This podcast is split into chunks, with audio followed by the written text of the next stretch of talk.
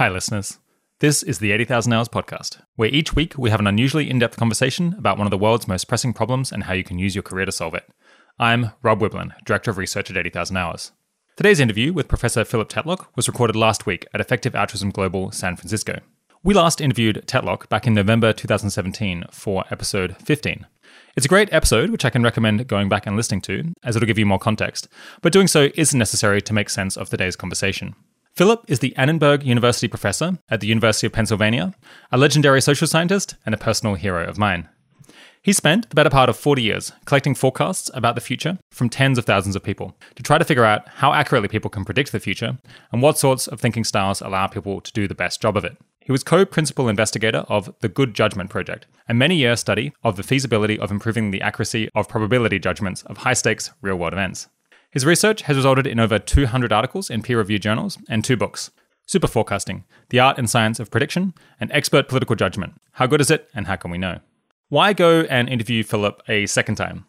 Firstly, in 2017, I actually only got an hour with him, and I simply had a lot more questions to ask. Second, I believe Philip's work is really the uh, sine qua non of, of, of, being rational and having good judgment. And as a result, uh, it's relevant to everyone, uh, no matter what they're doing. Making accurate predictions is just essential for, for good decision making in your own life. For instance, if you can't predict your probability of success in different career paths, you're obviously going to find it really hard to choose between them. And that's just a uh, big picture example. Correctly assessing the likelihood of things is important everywhere in, in life on, on an hourly basis. Whether you're deciding whether to, to call your bank to try to resolve a problem, uh, to apologize to someone you had a fight with, or uh, what to put in your suitcase for, for a trip overseas. Third, at 80,000 hours, uh, we're especially interested in what impact advanced AI might have on the world. And for that, it's really useful to know what capabilities AI is going to have at different points in time. Uh, needless to say, that's exceedingly hard, but, but the lessons from Tetlock's work uh, give us as good a shot as possible of producing sensible estimates. Fourth, uh, improving judgment and foresight seem especially important for long termists like me, who want to make the world better not just today, but for the thousands of generations who may yet be to come. It can be really hard to figure out what things we can change about the world uh, today uh, that will consistently point it in the right direction over hundreds or thousands of years. But improving humanity's capability to correctly foresee the effect of our actions seems like a pretty good guess for something that will help. As a result, uh, a lot of people uh, believe this is among the most promising uh, broad interventions to positively shape uh, the long term future of humanity. Fifth, People who love uh, Philip's research also tend to love 80,000 hours. So if you've uh, just been tempted to tune in for the first time uh, for this interview, welcome to the party. Uh, go check out our website, 80,000hours.org, and hopefully you'll learn a lot of things that you'll find useful. Sixth, and finally, our biggest donor, the Open Philanthropy Project, have also funded the creation of a tool that will help you better calibrate your probability estimates and hopefully thereby make better decisions. We've put that on our website and we'll link to it from the show notes. All right. Uh, just before we get to that, though, uh, as I said, uh, this interview was recorded uh, recently at Effective Altruism Global San Francisco, where Philip was a speaker. Effective Altruism Global is the conference for people interested in using evidence and careful analysis to do as much good as possible. If you enjoy this conversation, maybe you should get yourself along to one of those events as well. The next big one is in London, the weekend of the 18th to 20th of October. And for Antipodeans like me, there's a smaller one coming up in Sydney on the weekend of the 28th and 29th of September. You can find out more about both of those at eaglobal.org. All right, that was a bit of a do there, but without any more of it, here's Philip Tetlock. Thanks for returning to the podcast, Philip. Well, thank you. So, we plan to talk about uh, new results in forecasting research. But first, uh, what are you working on right at the moment, and why do you think it's uh, important work? At this very moment, uh, I am working on what you might think of as the opposite of forecasting. I'm working on backward reasoning in time as opposed to forward reasoning in time. What does that look like? Well, it looks like um, what people in the research literature call counterfactuals. What would have happened if history had taken on uh, taken a different turn at various points? So this is the tournament involving um, Civilization Five. Is that right? Well, the reason for uh, uh, starting the research in simulated worlds as opposed to the real world is because historical counterfactuals in the real world are unknowable. Historical counterfactuals are a source of almost endless ideological friction and debate. When we started the forecasting tournaments, there, there, were, there was a huge debate, for example, about the role of the Reagan administration and the, and the uh, its, its tactics for dealing with the Soviet Union. and whether Reagan was either bringing us closer to a nuclear war or whether Reagan was actually uh, bringing us closer to world peace. It was very polarizing, and people disagreed completely on where, where things were going. And after the fact, when, when the outcomes were known, everybody claimed to be able to explain what happened. Uh, so even though their expectations were very different, everybody wound up in a place where they they felt comfortable with their preconceptions. Conservatives felt that Reagan had won the Cold War, and liberals felt that the Cold War ended would have, would have ended pretty much the way it did uh, without Reagan, uh, with a two-term Carter presidency and a Mondale follow-up. So, in, in this tournament, uh, you're setting people up in particular situations uh, in in Civilization Five, uh, this kind of this kind of famous computer game, and then I guess like changing changing the scenario a little bit, and then getting people to forecast what will happen, and seeing how accurately they can forecast what would have happened if the starting conditions had been a little bit different. That's right. Um, you're able to do something in the simulated world you can't do in the real world. You can go back in time and you can say, well, what if something different had happened at turn 100? How would the various aspects of the world have changed? Whether you know you change President Reagan or you change President Trump or you change um, whether the, the, magnitude of the recession in 2008, whether Bernanke was leading the Federal Reserve, you've got a long list of things you can change uh, in economics or in politics or in military affairs. And people just deeply disagree about, about these things, and they can disagree forever because nobody can go back in their time machine, rerun history, and see what would have happened. So, the, the peculiar thing in, in the real world is how comfortable we are uh, making pretty strong factual claims uh, that turn out on close inspection to be counterfactual. Uh, every, every, time you claim you know whether someone was a good or a bad president or whether someone was a made a good or a bad policy decision, you're implicitly making claims about how the world would have unfolded in an alternative universe to which you have no empirical access. You have only your imagination. So, do we have existing research on how people, how good people are at counterfactual reasoning, or, or does the fact that we can't go down these alternative histories basically meant that people haven't been able to research this? Well, what we know about counterfactual reasoning in the real world is that it's very ideologically self-serving uh, that people pretty much invent counterfactual scenarios that are convenient and prop up their preconceptions. So for conservatives, it's pretty much self-evident that, that without Reagan, the Cold War would have continued and might have well have gotten much worse because the Soviets would have seen weakness and they would have pushed further. Uh, and for liberals, it was pretty obvious that the Soviet Union was economically collapsing and that things would have happened pretty much the way they did. And Reagan managed to waste hundreds of billions of dollars in unnecessary defense expenditures. So you get these polar opposites opposite positions um, that people can entrench in indefinitely. I guess because they'll never know. So it's like you, you have a free hand to be particularly ideological about these cases. Right. It's it's as if you know you're doing uh, clinical trials in medicine, and you, you got to make up the data in the control group. You, you never had to actually run the control group. You just say, you know, let's just make up the data, and we'll. just, you know what? All of our treatments are working. Lo and behold. So to get a large enough sample for uh, yeah to, to, figure out like how accurately people can assess kind of factual outcomes or how, yeah how, how, well they can do the comparison. I guess do you have to have hundreds of people playing Civilization Five for like many years and then making lots of predictions about different scenarios? Like yeah, what's what's what's the scale of the enterprise here? Well, that would that would certainly be one way of doing it. Um, I, I, think that uh, the research sponsor IARPA is uh, not quite that patient. I, I think they would like to see uh, a steeper rising learning curve and uh, the, probably a smaller number of participants generating the learning. My hunch is that to do really well in this game is going to require uh, a mixture of content knowledge. We, we need people who are really good at playing Civ 5, who have a, a strategic savvy, but also people who are aware that strategic savvy doesn't readily translate into forecasting skill. So we've certainly found that there are some people who know a lot about Civ 5 who uh, don't necessarily make very accurate forecasts. Uh, and there are other people who don't know that much about Civ 5 and use some pretty simple statistical rules um, and, and do reasonably well. But I, I don't think we've reached the optimal performance frontier by any means. I think we're lagging. And if people would like to volunteer, and they should feel free to contact me. If people have knowledge of Civ 5 and would be willing to donate 20 to 40 hours of time playing in a pretty intense research competition in the middle of August, and in, in return for you know somewhat modest compensation, but not non trivial, then they should feel free to contact me. guess normally people don't get compensated at all for playing computer games. So, so, so anything is a step up. Right. Well, they're not playing a computer game. They're actually doing forecasting. Oh, they, okay. they're, they're watching the they're watching artificial intelligence agents that represent civilizations playing a computer game, and then they're, the question is how skillfully can they make sense of that particular run of history? I see. So, so the humans don't actually play the game. They just look at the scenarios and try to predict who's going to win or what, what yeah, what outcomes will, will happen. And I suppose, I suppose that speeds things up a lot because the AIs can play much faster than people can. That's that's correct. What, what what what you see is what they call a world report. You get to see how the how the game unfolded, and the, the question is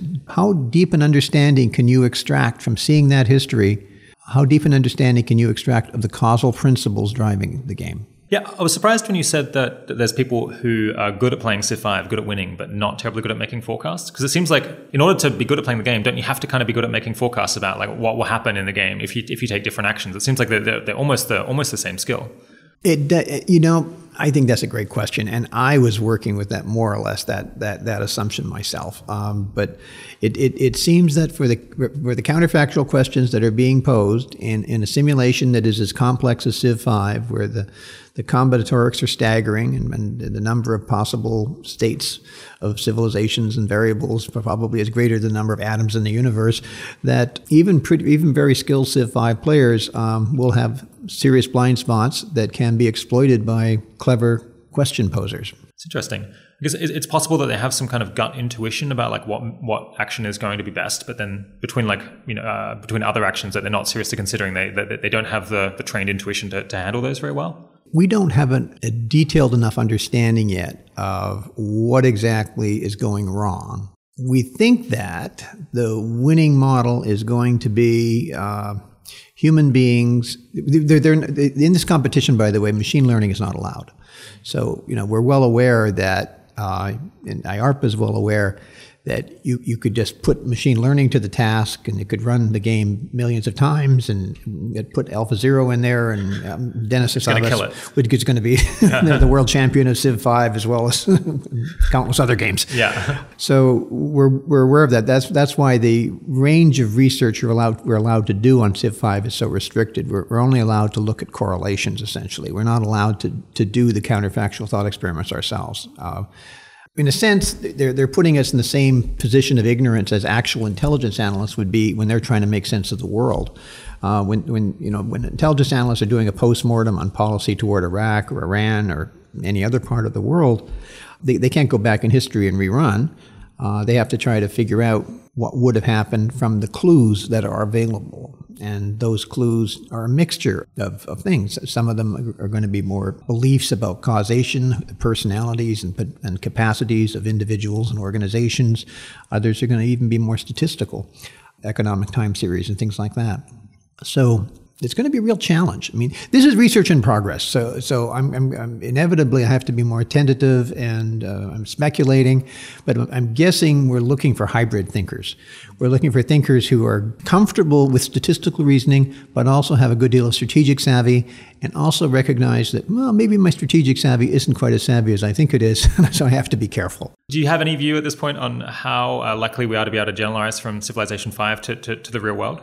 Well, that's a that's that's the that's the really big question because um, I, I, think it's safe to assume that the that the U.S. intelligence community is not all that curious about who's better at forecasting in uh, Civ Five uh, computer games. Uh, I think the hope is that if you can identify methods of enhancing accuracy, enhancing the performance of human teams making sense of Civ Five games, that those methods will transfer to uh, better performance in the real world. Uh, now, how exactly you make that inferential leap, that, that, that's a complicated question. Can I venture to suggest that it actually might not be too bad because although it's kind of a simplified version of the, of the real world, like, civilization, you know, the, the, game board is a very simplified version of like things that are actually going on in the real world to some extent, like when we try to do forecasts, we have we have to like create this like sim- simplified schema in, in, in, our own minds that might well end up kind of resembling something like the the, the, the board on Civ Five and trying to map out the, the plays that people can make. We, we can't model the full complexity of the world. All we can like model is something that's like on the level of the simplicity of of, of Five. So maybe it's like yeah, even if the real world is different, uh, it's it's going to be like not so dissimilar from how we actually uh, tr- try to make forecasts. I think that's fair. I, I think the, the, the, Civ 5 world has three basic uh, similarities with, with, with the real world. One is the complexity of causation. You've got um, many variables influencing many other variables, and you have feedback loops among variables. So you have negative and positive feedback loops, and you've got interactive causation. Complexity of causation is a big similarity. Uh, another similarity is, is, is, path dependency, that once you've gone down a certain path, you can't re- go, go back. You, that, that, certain, certain categories of effects compound once, once you've made certain, certain moves. Uh, some, some events are irreversible in their consequences or extremely difficult to reverse. And then finally, uh, randomness or, uh, or stochasticity. Um, the, they're, they're, they're, the artificial intelligence agents uh, have a certain amount of randomness built into their, their, their, their play. And that's probably an essential property to prevent them from being very easily exploitable. Uh, so that may, maybe some game theory sense underlying that. At any rate, uh, we, we don't know how much randomness there is woven into the AIs because we're not allowed to look at the programming code. I mean, oh. that, that we're, oh. we're not. And so these are all. So, so, so, even you aren't allowed to. So, so, so just as we don't know how much randomness there is in, the, in our world, we also don't know how much randomness there is in Civ 5. So all these things make Civ 5 when you set up the ground rules right, I, th- I, think the research monster has done a good job of setting up the ground rules in, in, a, in a sensible way when you set the ground rules up correctly, you, you do sort of put the players, the observers of Civ 5, in a position of ignorance somewhat similar to the position of ignorance that real world analysts are in. The big difference is that in Civ 5, you know what the ground truth is. You know what the what, what happens in the what if worlds. We don't know. We don't get to see that until they give us the feedback on whether we're right or wrong. Yeah, do, do, the forecasters get to see the, the entire game board, or just like just just the fraction of it that one player would be able to see? They get to see the entire game board. Okay, interesting. Yeah, so it's a bit like yeah. Okay, so they've got access to kind of cable news. They've got access to yes, satellite they, data, they, that kind of thing. and the whole thing has been the whole thing is complete when they see it. Oh. They're, they see they see the game. You know, it's all it's all there to be read, and you can you can see um, turn zero to five hundred or yeah. Um, Let's move on from the from the Civ Five uh, competition. Though hopefully there'll, there'll, be some Civ Five addicts out there who, who can get in touch. And I really, I, I, really hope there's. Um, it, it, it's it's it's a serious cognitive challenge. It's an, it's it, it, it, it's something I don't think anybody has ever done before. Um, trying to improve counterfactual reasoning in a simulation in the hope that we can make that stick later on in the real world. Yeah, I think I think listeners here have pretty high demand for cognition, so uh, might might be well suited to it. If you know Civ 5 really well and you're interested in spending many hours seriously testing your subjective probability forecasting skills, you can fill out a sign up form, which you can get to at 80k.link slash civ. That's 80k.link slash CIV. We'll also link to that in the show notes and the associated blog post, of course. All right, back to the interview. Uh, when we uh, last spoke about 18 months ago, you were just launching um, this uh, hybrid forecasting competition, uh, which I think aimed, aimed to pair uh, algorithms with human forecasters and, and see, see how well they did. And you're looking for people to, to participate. How, how is that one going? Is are there kind of any early achievements or, or, findings coming out of that research? Oh well, that wasn't my competition. That was a that was an exercise that I was helping IARPA to recruit people for, and uh, I, I, I, know I know that there are there are some interesting results. I, am not sure how much IARPA wants those to be talked about right now, so I I, sh- I should be careful. I, would simply say that uh, I think it's been very difficult for algorithms to get a lot of traction on the kinds of questions that IARPA is interested in asking about. So if you're talking about using now, now we are talking about using machine learning, uh, and and how, what what what are the types of questions in the real world where machine learning becomes useful, and what are the types of questions where it flounders? And and the short answer is, of course, the the more data rich the world, the more likely machine learning is to get traction. So if we're trying to predict um, macroeconomic statistics for OECD countries. You know, we have long time series. We can look at how the, how the variables change over time. We can also look at how the time series are intercorrelated with each other. We can see what the lags are. We can do create complicated econometric models. Uh, you can do a lot of interesting things, and machine learning might might be able to get some traction, reasonable traction with uh, vis-a-vis um, human forecasters there. But if you're talking about trying to predict the outcome of the Syrian civil war, or indeed, you know, relations with China and the South China Sea, or with the North state of negotiations with North Korea, or the U.S.-China trade war, uh, or the state of the eurozone, or Brexit the, the, all these things, people, uh, m- the machine learning people, I think quite rightly, uh, kind of roll their eyes a bit and they say, uh, you know, uh, we, we, don't have enough training we, data. We, don't, we, don't, we don't have enough training data to make sense. Yeah, exactly. The base rates are elusive. The covariation structures are, are elusive. So it's hard for us to even get started. Now, of course, those questions are also very hard for humans. Mean, they, they may be impossible, impossible for, for machine learning and very hard for humans, but, um, but humans are able to do, I think, significantly better than zero. which suggests that the, the jobs of certain categories of human beings may be secure for a bit longer. It may be that, you know, if you're a loan officer in a bank, your, your usefulness is, is highly questionable. In a machine learning world, Whereas um, the CIA operatives, uh. the geopolitical analysts, they might they might have a longer future. Now, of course, if loan officers and banks are, are, are serving another kind of function, if they're serving a political function, and they're supposed to be sending giving money to friends and doing this or that. You, they, you then the loan officers can can can can rest secure. Uh, but if they're playing a pure um, you know um, profit maximization game or accuracy maximization game, then um, Maybe not. Yeah. Okay, yeah, we'll, we'll, return to the to the algorithms a, a little bit later on. I'm, I'm, keen to keen to learn more about how that, how they've done in your in your research. Yeah, as I was prepping for, this interview, I, was looking uh, back over um, some some of your work, and, and, and a point that I think had stuck with me over the years was this observation that people seem to kind of have only three probability settings, or like people who haven't been exposed to forecasting and probabilistic reasoning, they kind of think things either have zero percent probability, they definitely won't happen, or they have kind of a fifty percent probability they, they, they might happen, but we don't know, or they're one hundred percent likely and they're, and they're definitely going to happen. Is is that uh, is this kind of a general finding that like many people kind of reason in that way? They they flip between these three different uh, likelihoods. Yeah, it, it's uh, was, was, was a joke that I I, I, I, I first heard from Amos Tversky in the 1980s that people could only do that, but it was a joke. It wasn't intended to be a description of a serious research finding, but it is a stylized fact that people have a hard time making subtle distinctions in the maybe zone and they do gravitate toward yes and no and, and certainty, um, where we're, we're, ambiguity averse, uh, and we have a hard time making subtle distinctions along probability continuums. So I think that's I think that's fair. Uh, and I think that the best forecasters are able to resist that, uh, and they're characterized by a capacity to make many more than three degrees of distinction among uncertainty. Uh, the best forecasters, in a paper Jeffrey Friedman and Richard Zeckhauser and Barbara Mellers and others did, um, I was part of that team.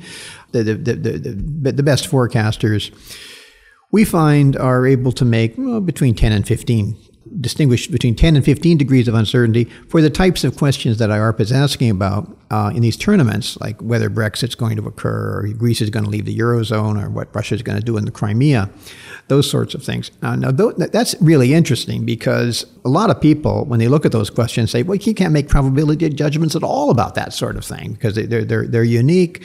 And I, I think that's probably the most, one of the most interesting results of, of, of the work over the last 10 years I mean, you, you, you take that objection, which you hear repeatedly from extremely smart people, that these events are unique and you can't put probabilities on them. You take that objection and you say, okay, let's take all the events that the smart people say are unique and let's put them in a set. And let's call that set allegedly unique events. Now, let's see if people can make forecasts within that set of allegedly unique events. And if they can, if they can make meaningful probability judgments of these allegedly unique events, maybe the allegedly unique events aren't so unique after all. Maybe there is some there is some recurrence component, and that is indeed the finding that it, it, when you take the set of allegedly unique events, uh, hundreds of allegedly unique events. You find that um, the best forecasters make uh, pretty well calibrated forecasts um, fairly reliably over time and don't regress too much toward the mean. When I was reading the stylized fact of like, yeah, people think people are like drawn to think that it's either zero percent, fifty percent likely, or one hundred percent likely.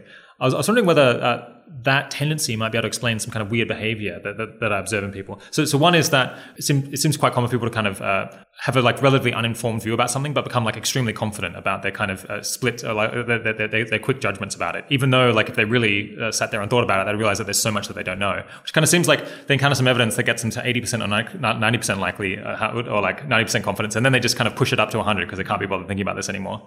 And then you've got the yeah these people who are like very underconfident about the ability to like draw d- d- distinctions between like 40% likely and 60% likely, who kind of get stuck in this like maybes and they're like, well, it's un- unknowable. It's like it might happen, it might not happen, and, and and they kind of miss out on the opportunity to like draw these like more more subtle distinctions between likelihood.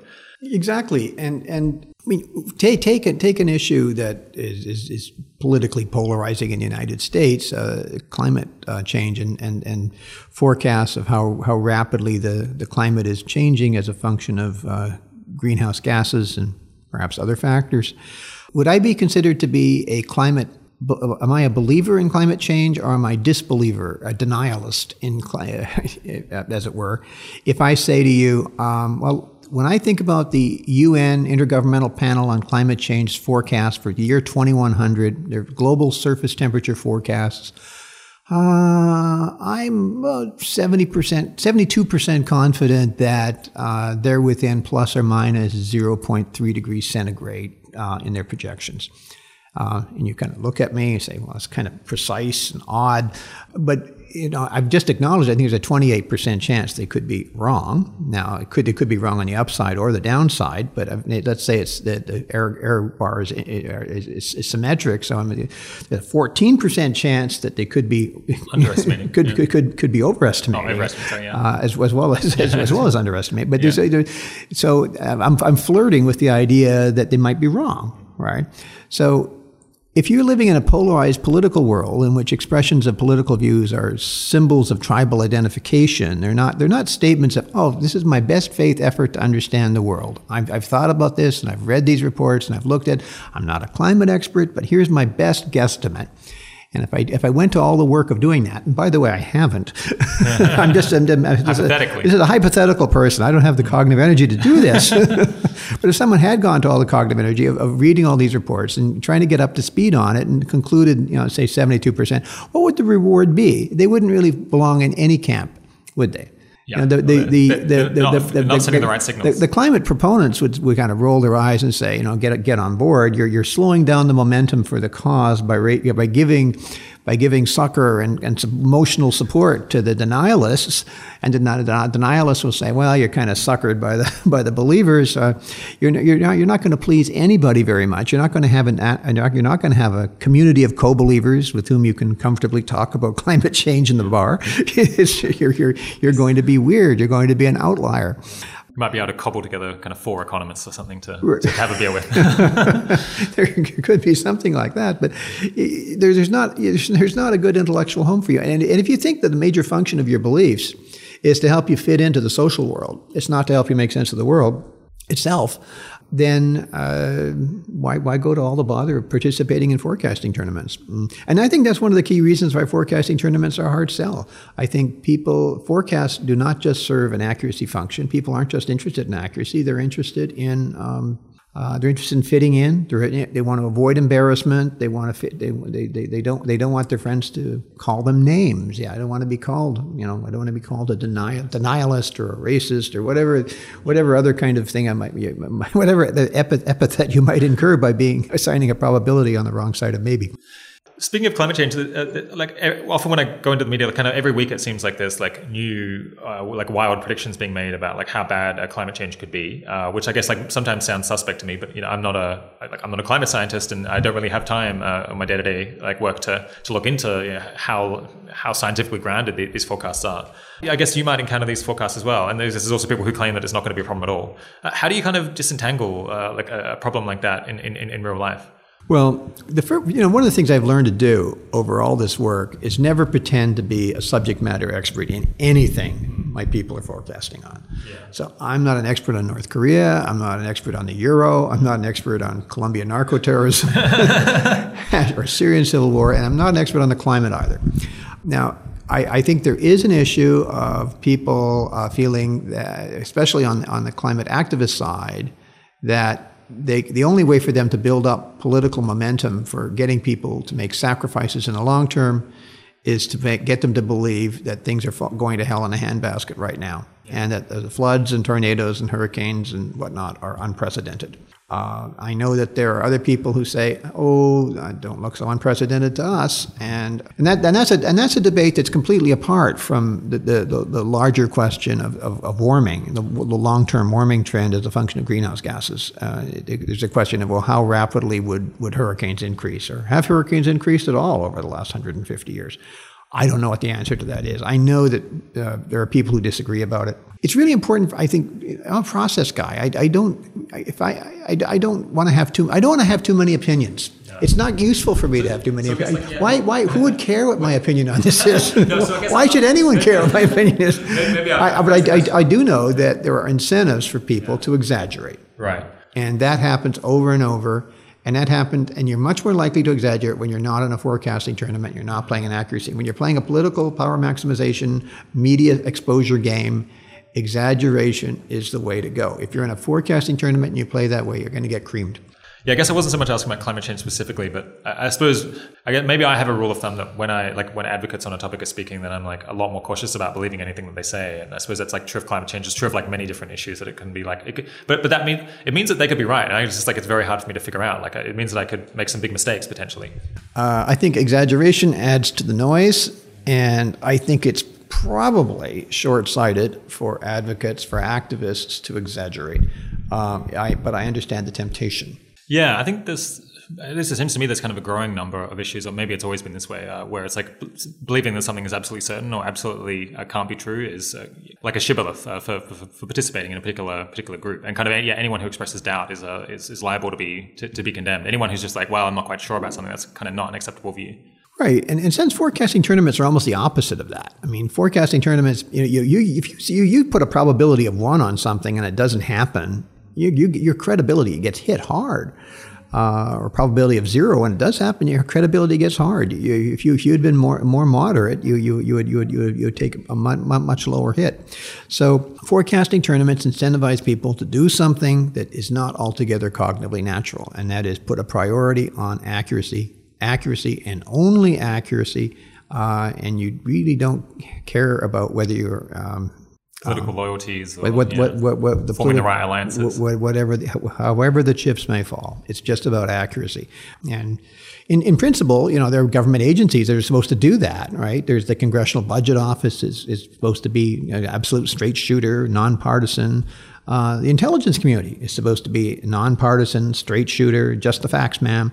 There are lots of bodies. Um, the courts yeah. are supposed to be. There are lot. There are lots of bodies that are charged with uh, serving a purely epistemic function, and it's extremely difficult. Uh, and, uh, and you, you, their, their their credibility is often called into account. Just, just carrying on with this, with uh, this idea of people kind of rounding to 100% or, 0%. I'm particularly interested in kind of risk risk management, uh, like global catastrophic risks and, and, trying to prevent them. And I guess I often encounter people who like kind of think that a risk is unlikely, and then then I feel, and then they're like, so I, I don't think it's worth working on at all, or at least I'm not worried about it at all. And it seems in those cases they're kind of rounding down from like a one percent probability to a zero percent probability for for whatever reason uh, that, that, I'm not quite sure about. And so they miss that something if something is really significant, then even if it's only one percent likely, uh, it, it, could nonetheless be like uh, something that, that deserves a lot of attention. And I think another thing that people miss when they do this rounding uh, down to zero percent is that they miss that something that's like three percent likely is like three times might deserve three times as much attention as something that's one percent likely, and something that's one percent likely might deserve three, uh, 10 times as much attention as something that's like 0.1% likely. Uh, and yeah, it's just like not having like these fine gradients of probability, I think uh, can, can lead to like really, really big misjudgments on, on some of the issues that I, that I care a lot about. Yeah, I, I, I, think that's right. And I, I, think that in the original Kahneman Tversky prospect theory paper, I think the original was 1979, I think they have an interesting line in there about how the probability weighting function in prospect theory is ill defined at the extremes which means that people are going to do one of two things. They're either going to ignore very small probabilities or they're going to dramatically overweight them. yeah. and they're going to oscillate between those two mistakes. They're not, it's not as though they're, they're, they're going to have a very hard time getting it right. Uh, that when, when they, uh, low, the low risk thing is very salient, uh, you, yeah. you know where it's going. And when it's not that salient, goodbye. yeah, it seems like one, it's one of the areas where it's hardest for humans to act rationally and, and hardest to coordinate to act rationally. Because kind of particularly gripping things like terrorism like really uh, like are so salient that they get a lot of attention and there can be like other really big risks that people just don't think about and so they, they get neglected a lot. It's like things that are like 40% likely or 60% likely kind of people through experience I guess like learn how, how, how often they happen. But things that are like out in the tails it's just so hard as a society to kind of appropriately apportion our, our, our attention to those things well one of the great challenges here is, is, is, is extending assessments of accuracy to low probability events because when you're as as as the events descend into very low probabilities, they might you might expect them to occur only once every three or four hundred thousand years, and then that, that that requires a lot of patience from the research sponsors. Um, um, so the question is, if you if you don't have accuracy criteria for these, these some of these extreme tail risk sorts of events, what metrics do you have aside from you know faith or resort to the precautionary principle or something yeah. of that sort. Well, I mean, you could just like try to make form an inside view. Just just try to have good understanding of the world and try to assess the probability, which is difficult, but I think not not not not. You can do better than random. Well, you, here's what, one thing you can do. Well. you can create categories of risk that have higher probability, and you can assess you know, those, those categories. You can decompose the categories, and you can see how logically consistent people are with their, their judgments of sets and subsets. Uh, so, you know, if you think you know your likelihood of dying in a car accident is greater than your likelihood of dying of all other co- of, of, of, a car accident and all other causes, you know, we, we know that you're, you're, there, there's something wrong with your probability judgments, even though we have no idea what, whether you got the probability right or, or wrong. So there, there are logical consistency checks on on probabilities at the extreme range that can be implemented, and I think would it, it is useful to implement. Let's turn to something a little bit more more prosaic, uh, which is kind of forecasting in, in one's personal life or, or, or career. So, because almost anyone who kind of uh, engages really seriously with 80,000 hours advice and, and, tries to apply it to their life at some point has to kind of make some potentially very difficult forecasts about how things might pan out for them. So, you know, you can imagine someone who's just finishing their, their undergrad and they're trying to decide whether to whether to start a PhD. They're kind of will probably want to like forecast, you know, what's the odds of me actually finishing the PhD versus dropping out? And then if I, you know, I do do finish the PhD, like what are my odds of, of, getting an academic position that's actually worthwhile? Like what's my probability of using it? Things like, you know, if I apply for a prestigious job in the civil service, uh, what's the likelihood that, I, that I'll get it? And you know, if I start a start a business and I try to uh, make a lot of money to to, to donate uh, by, by starting a business, what's the probability that this business will take off? And then then like how big will it be? Like all of these things are uh, potentially very very important, are very decision relevant, but, but but quite hard to estimate. I was thinking possibly we could try to uh, run through how someone might uh, estimate the odds of successfully becoming an academic, uh, you know, as, as, when they're finishing an undergraduate degree, uh, just because that's kind of potentially the, the, career path that you're most familiar with as a, as, as a professor yourself. Is, is, that something that you feel feel game to game to game to try? Sure, uh, but but but uh, it's going to come with a big caveat. these forecasting tournaments, we have people forecasting things over which they have no control. So they're, they're, they're strictly observers. They're, they're, it, that's true for the simulation worlds, and it's true in the real world too. I mean, the forecasters are making forecasts about the Eurozone or North Korea or sub-Saharan Africa, and you know, it's about epidemics or financial panics or military clashes, whatever it is. Uh, they're, they're, they're making forecasts about things they don't control, that they're in the role of dispassionate observers. When you talk about making predictions about your behavior and the behavior of people with whom you're in frequent interaction, you know, your, your spouse and your coworkers and so forth, when you're doing that, you're no longer just a forecaster, you're a player. So there's a story I'm fond of, of um, my, my co-author of Super Forecasting, Dan Gardner, told me about. It was um, I think it was the an, an NHL team uh, in Canada that was Ottawa Senators maybe who had fallen behind in in a uh, it was either the the run up to the Stanley Cup or the Stanley Cup the, the championship. They'd fallen behind three to one in the in the best of seven series. And some reporter runs up to the coach after they just lost the last game, most recent game, and says, Hey, coach, you think you got a chance? And the coach says, he pauses and he actually thinks about it. Fatal, fatal career mistake by this coach. he pauses and he thinks about it, you know you know, probably it's going to be, but probably not. um, the coaches are not supposed to talk that way. They're supposed to say, "Of course, we're going to win," because they need to infuse their team with enthusiasm. Uh, because they're not just making a probabilistic forecast; they're, it serves a different function. They're not playing an accuracy game now. They're playing a confidence infusion game. They're playing a political mobilization game or an action mobilization, like the climate people too. I mean, it's, it's, it's mobilization. It's not. It's not just about accuracy. So there are all these games that people play. Uh, you know, about how long is your marriage going to survive, and how, does, does, your athletic team have a chance? Are you is your, is your career, is your career in graduate school going to going to go into the basement? Yeah. And so there's these countless questions uh, that could either become self-negating or self-fulfilling prophecies in your life, uh, and it's a, it's a matter of how you, as a human being, and with your values, you, you make decisions about um, what, what what you are and are not going to believe, who you are or are not, and the forecasts are now existential statements about identity and who you are. I'm the kind of person who is really gritty and I'm gonna I'm gonna make I'm gonna make this work against the I'm gonna overcome the odds. I transform the odds. I'm not a I don't or and I put it a little bit differently. Uh, I, I I'm, I'm going to make history. I'm not going to I'm not forecasting. I'm a maker of history.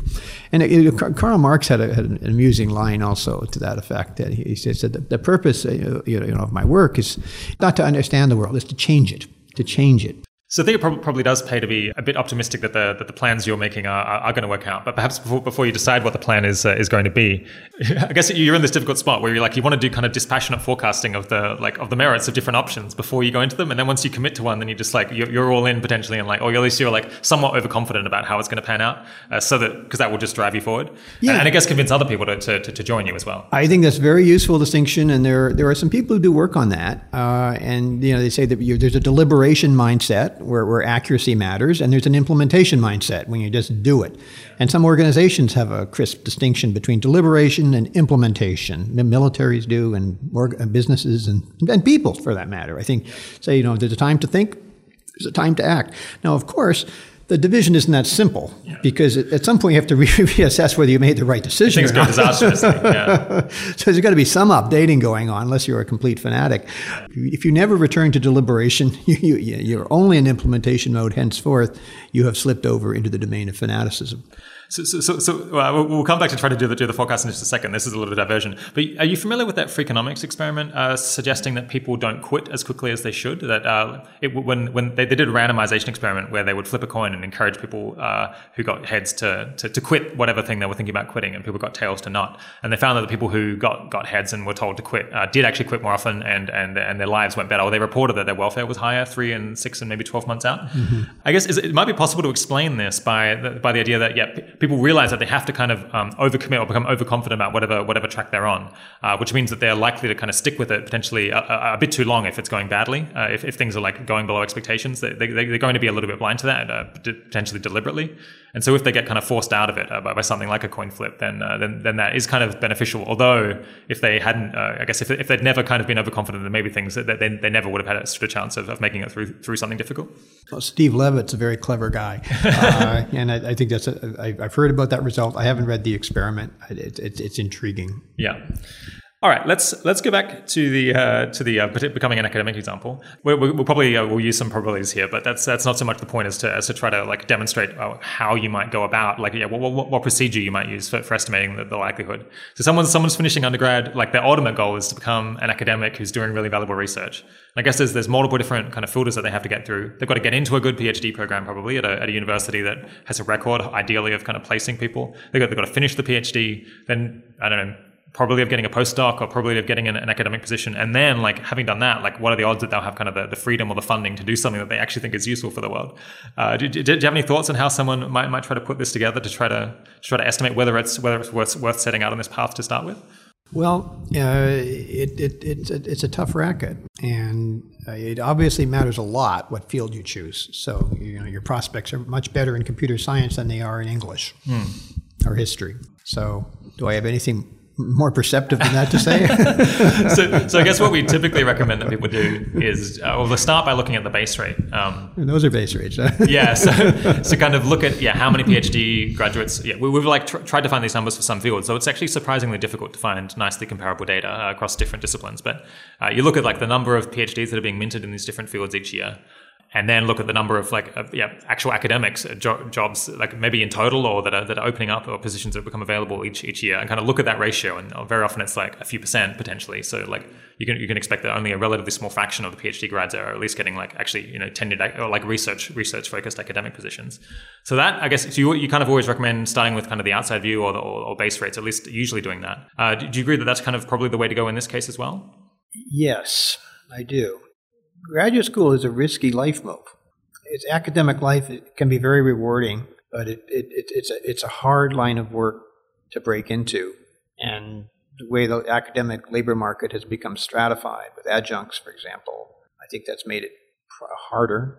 I, I think there are fields in which there is robust demand still in, in uh, STEM disciplines, but uh, elsewhere it's increasingly a long shot. So I guess I think it's actually not entirely obvious that you always want to start with with the base rate, or at least not for such a broad reference class, because there's this possibility that, and I think this probably is the case in some fields, that almost all of the probability is going to like a relatively small fraction of PhD students or, or PhD graduates. So there's some fields, I guess, like economics, which seem like very top heavy. At least that's one that I'm kind of familiar with. Where like if you're not at one of the top ten or 20 economics programs, then then your probability of getting like a research focused economics position uh, drops pretty precipitously. And so you can potentially get misled by, by starting with a base rate that's like looking at so, so big picture. I think uh, uh, there's also been um, some calls among people I know for, for organizations in the effective altruism space to, to publish the number of position, people who were hired versus the number of applications they got uh, for for a job uh, to try to help people to, to, to like to decide whether to go through the effort of actually applying for jobs. And I do worry there that sometimes just giving such a broad base rate could be misleading because the reality is for like you know half of the applicants their probability of getting the job is kind of close to zero, and for like some other people their probability of getting the job might be uh, you know really really quite high. And just giving this uh, thing of like well on average it was one percent likelihood of getting hired uh, could uh, like yeah lead lead people astray. Absolutely. Um, picking the right base rate is a very valuable forecasting skill and life skill.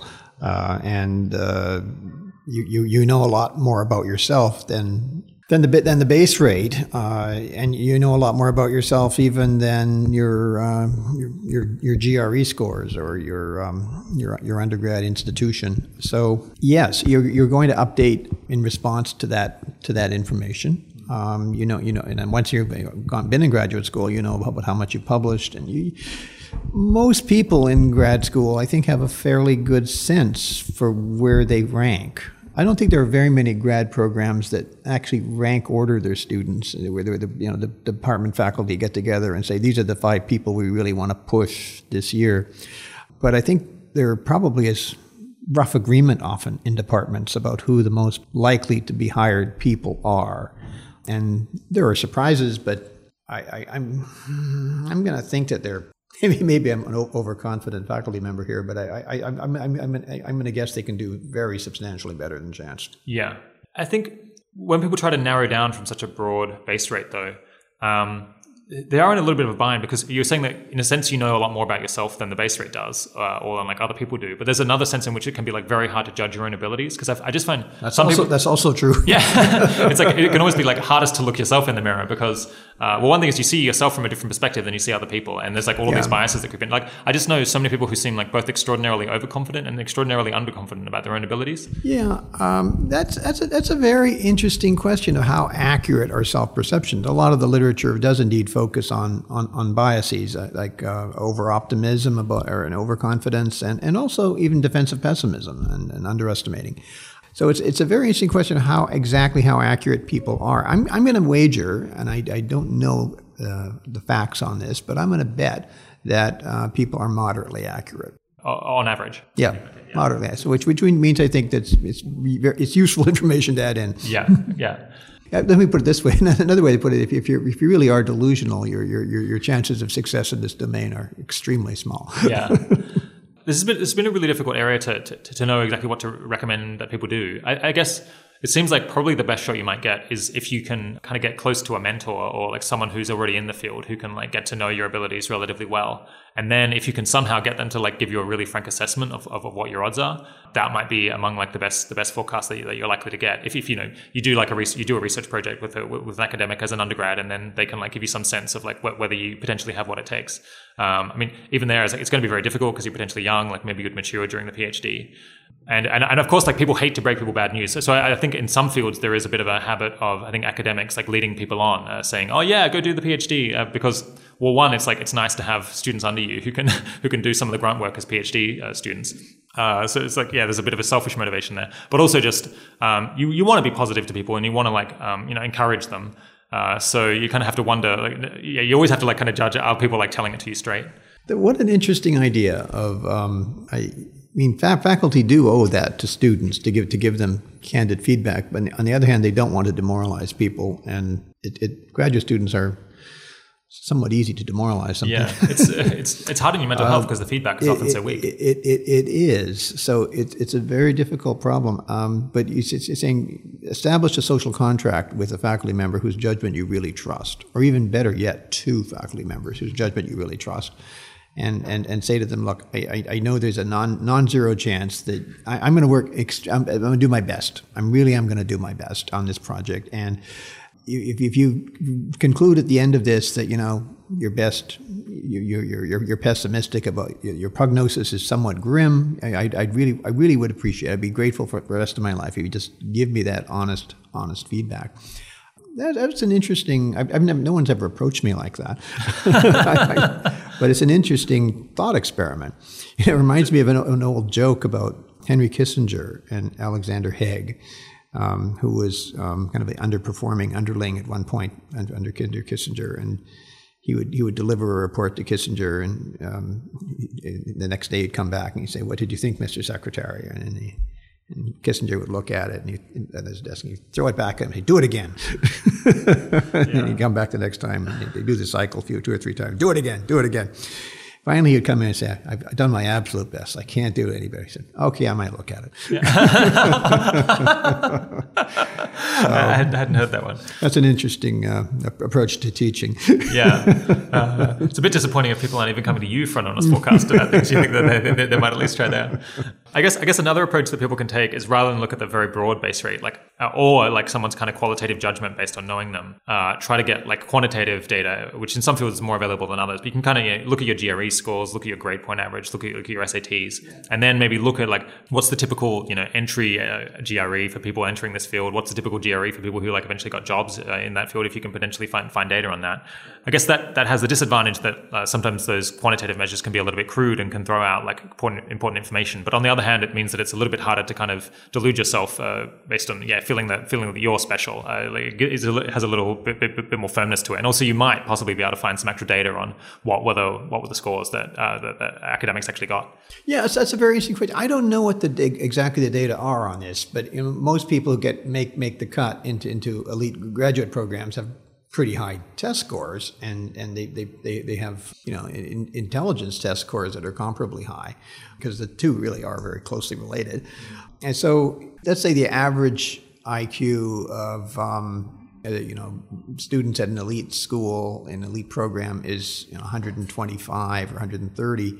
How much of an advantage would it be if yours was 150 or 160 or you, you, you had 800, 800, 800 GREs? I don't know how that translates onto a scale, but I'm not even sure how common 800, 800, 800s are now. And it used to be quite uncommon, but they may be more common now.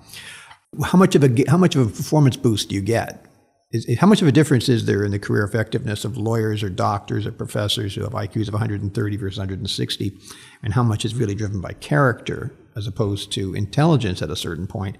I've heard experts, psychometricians, argue this out, and and I, I, I, there's one school that says there actually is a difference between 130 and 160, yeah. and there's another one that says it's almost totally driven by character.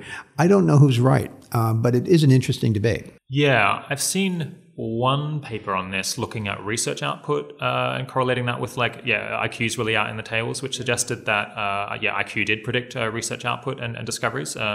Um, so I, I, can I can dig that up and try to find it. I haven't I haven't scrutinized it terribly much. There's so. a, there's a there's a professor in the UK you may know uh, Stuart Ritchie. Yeah, yeah. yeah. I think he he might he might he probably knows he probably knows the answer. I mean, on, on this. Yeah, mm-hmm.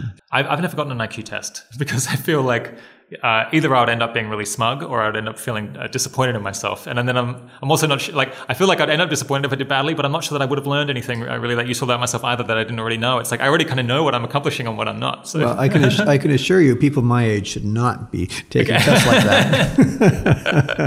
because yeah. there's a fairly well known pattern that, you know, that, that, that, fluid intelligence peaks around 25 or 30. And now crystallized can continue to increase up, up to even, even up to my age um, until memory loss starts to yeah. take its inevitable toll. But yeah. I, I, I, think it's a losing game for people over 50. Yeah. I guess, and, I'm, and, I'm, and, I'm, considerably over 50. I'm over the hump, so it's too, too late for me to do an IQ test now.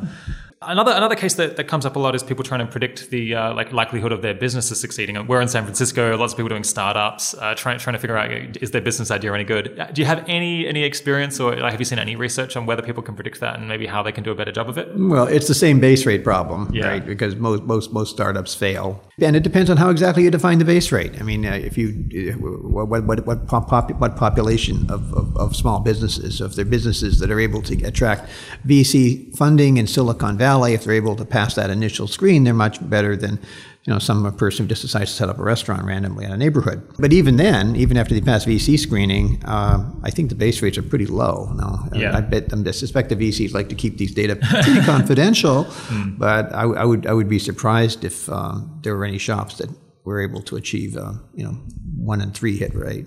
Another practical approach that, that one might take uh, with yeah, businesses and, and academic careers in as much as you somewhat despair of like figuring out whether your, your odds are like 3% or 6% because it's just, just too hard is to find something that has kind of fat tail distribution of outcomes something where like if it goes well it will go really well and, and you'll have an enormous impact sure absolutely then, yeah. yeah. and then like find one that's plausible or find one that's like appealing out of that and then pursue it until you get evidence that in fact it's like not panning out that you're not going to end up out in the tail and then like try to find another thing that has like a fat tail distribution then give that one a crack uh, right yeah and and and, and that's and that's why many uh, a number of VCs um, have quite low thresholds for funding, yeah. um, and uh, in, in, the hope of getting the next Facebook or Google, they, they, they can afford many, many dozens, many hundreds, many thousands of misses and, and, and, and, still do magnificently. Yeah. Now, obviously, they still have to balance false positives and false negatives, and they're still aspiring to accuracy.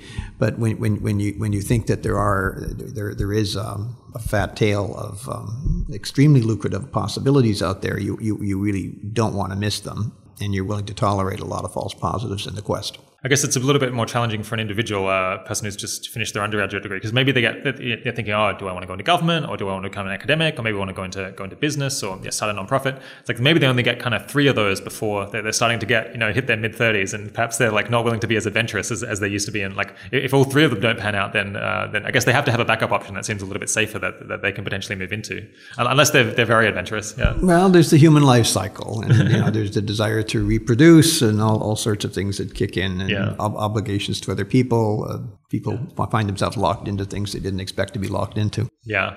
But I guess if you yeah if you choose three kind of upside yeah options with a lot of upside, then I guess you're giving yourself a decent chance. And uh, yeah, as long as you have like something to something to back into later, then uh, probably you have a pretty good life. Yeah, you know, it's an interesting sequencing strategy. I have to confess, you know, that I I, I guess I, I, wasn't as, as, that creative in my my life. I I, I I found I found academia a pretty comfortable place very early on. And I, I, didn't really start to make serious contact with the real world until I was in middle age. And the world, the world started to pay some degree of attention to what I was doing.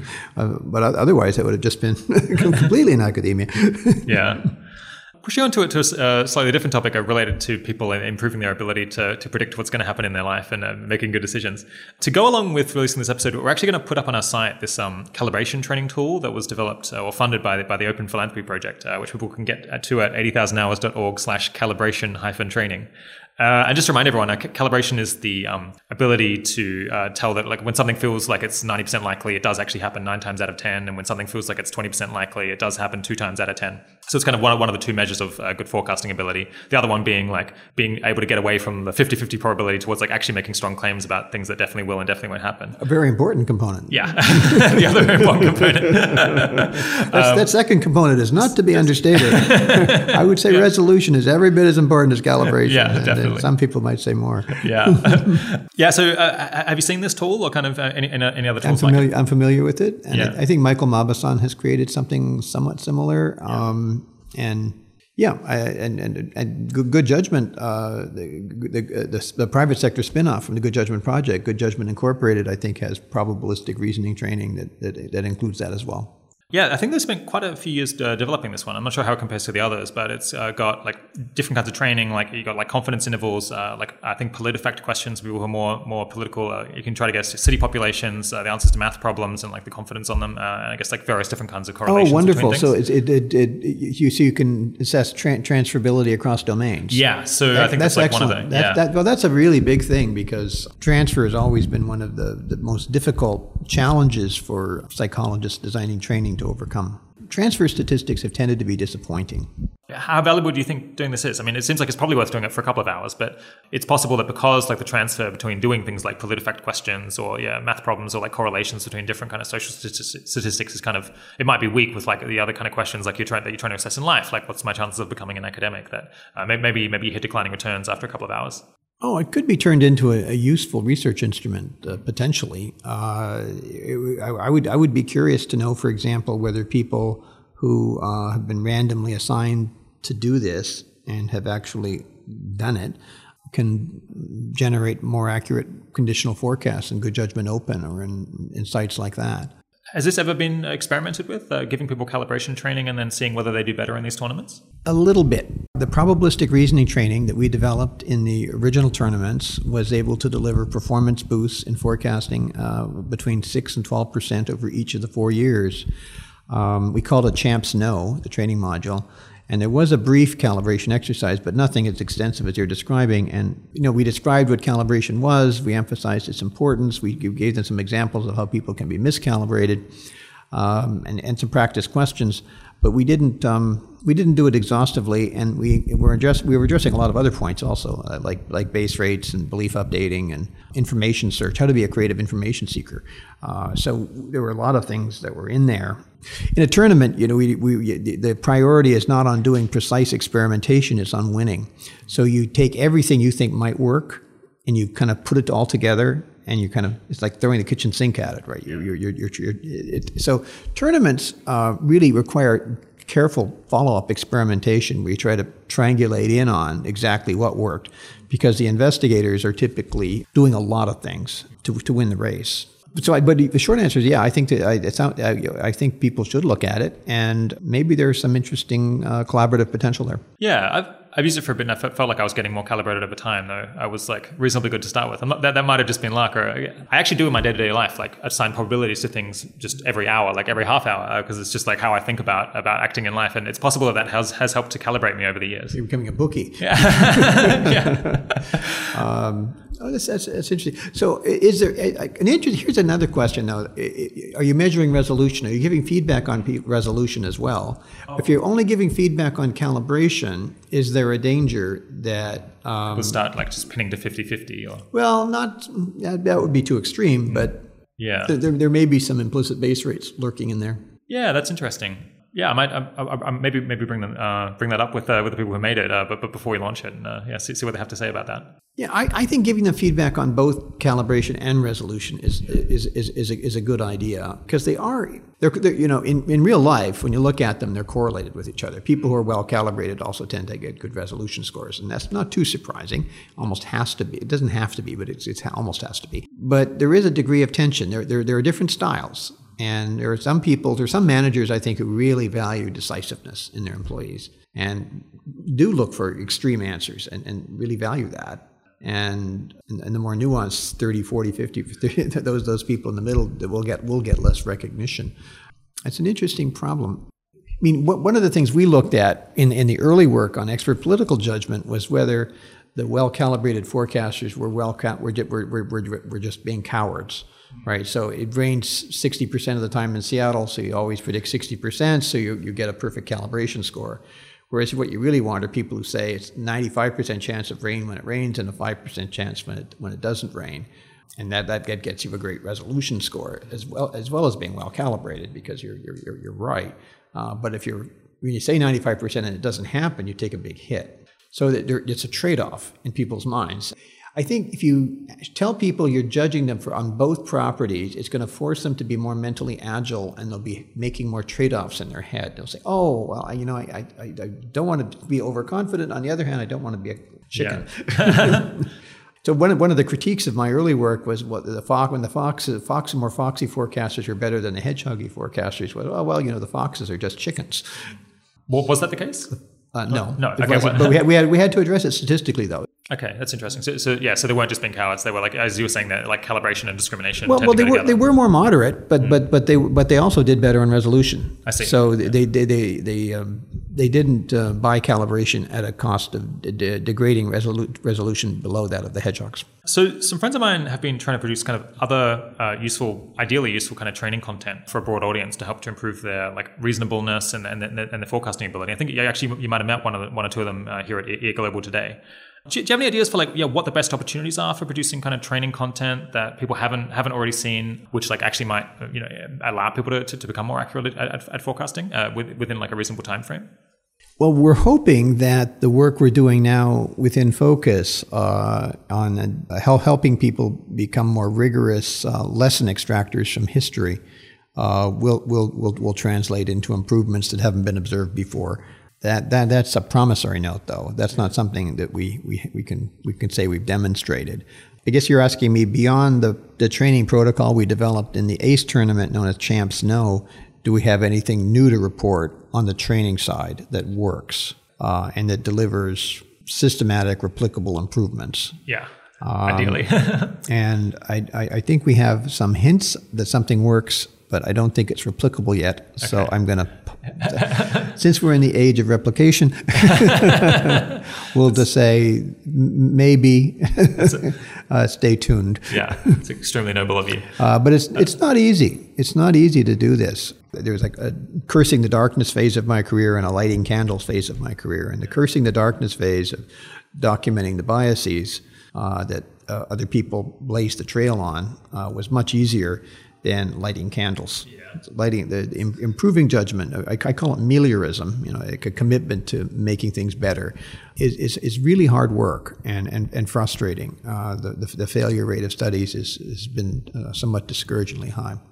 So, like in business school, people often do kind of case studies. Can you imagine kind of incorporating a prediction element into like where people like find out things about business situations in the past and then try to uh, figure out whether they succeeded or failed? Could you imagine that kind of kind of helping with people's ability to like, yeah, like make good business decisions? Yes, I, I think that, w- that what we're doing now, actually with Civ Five, could easily be adapted to many business simulations.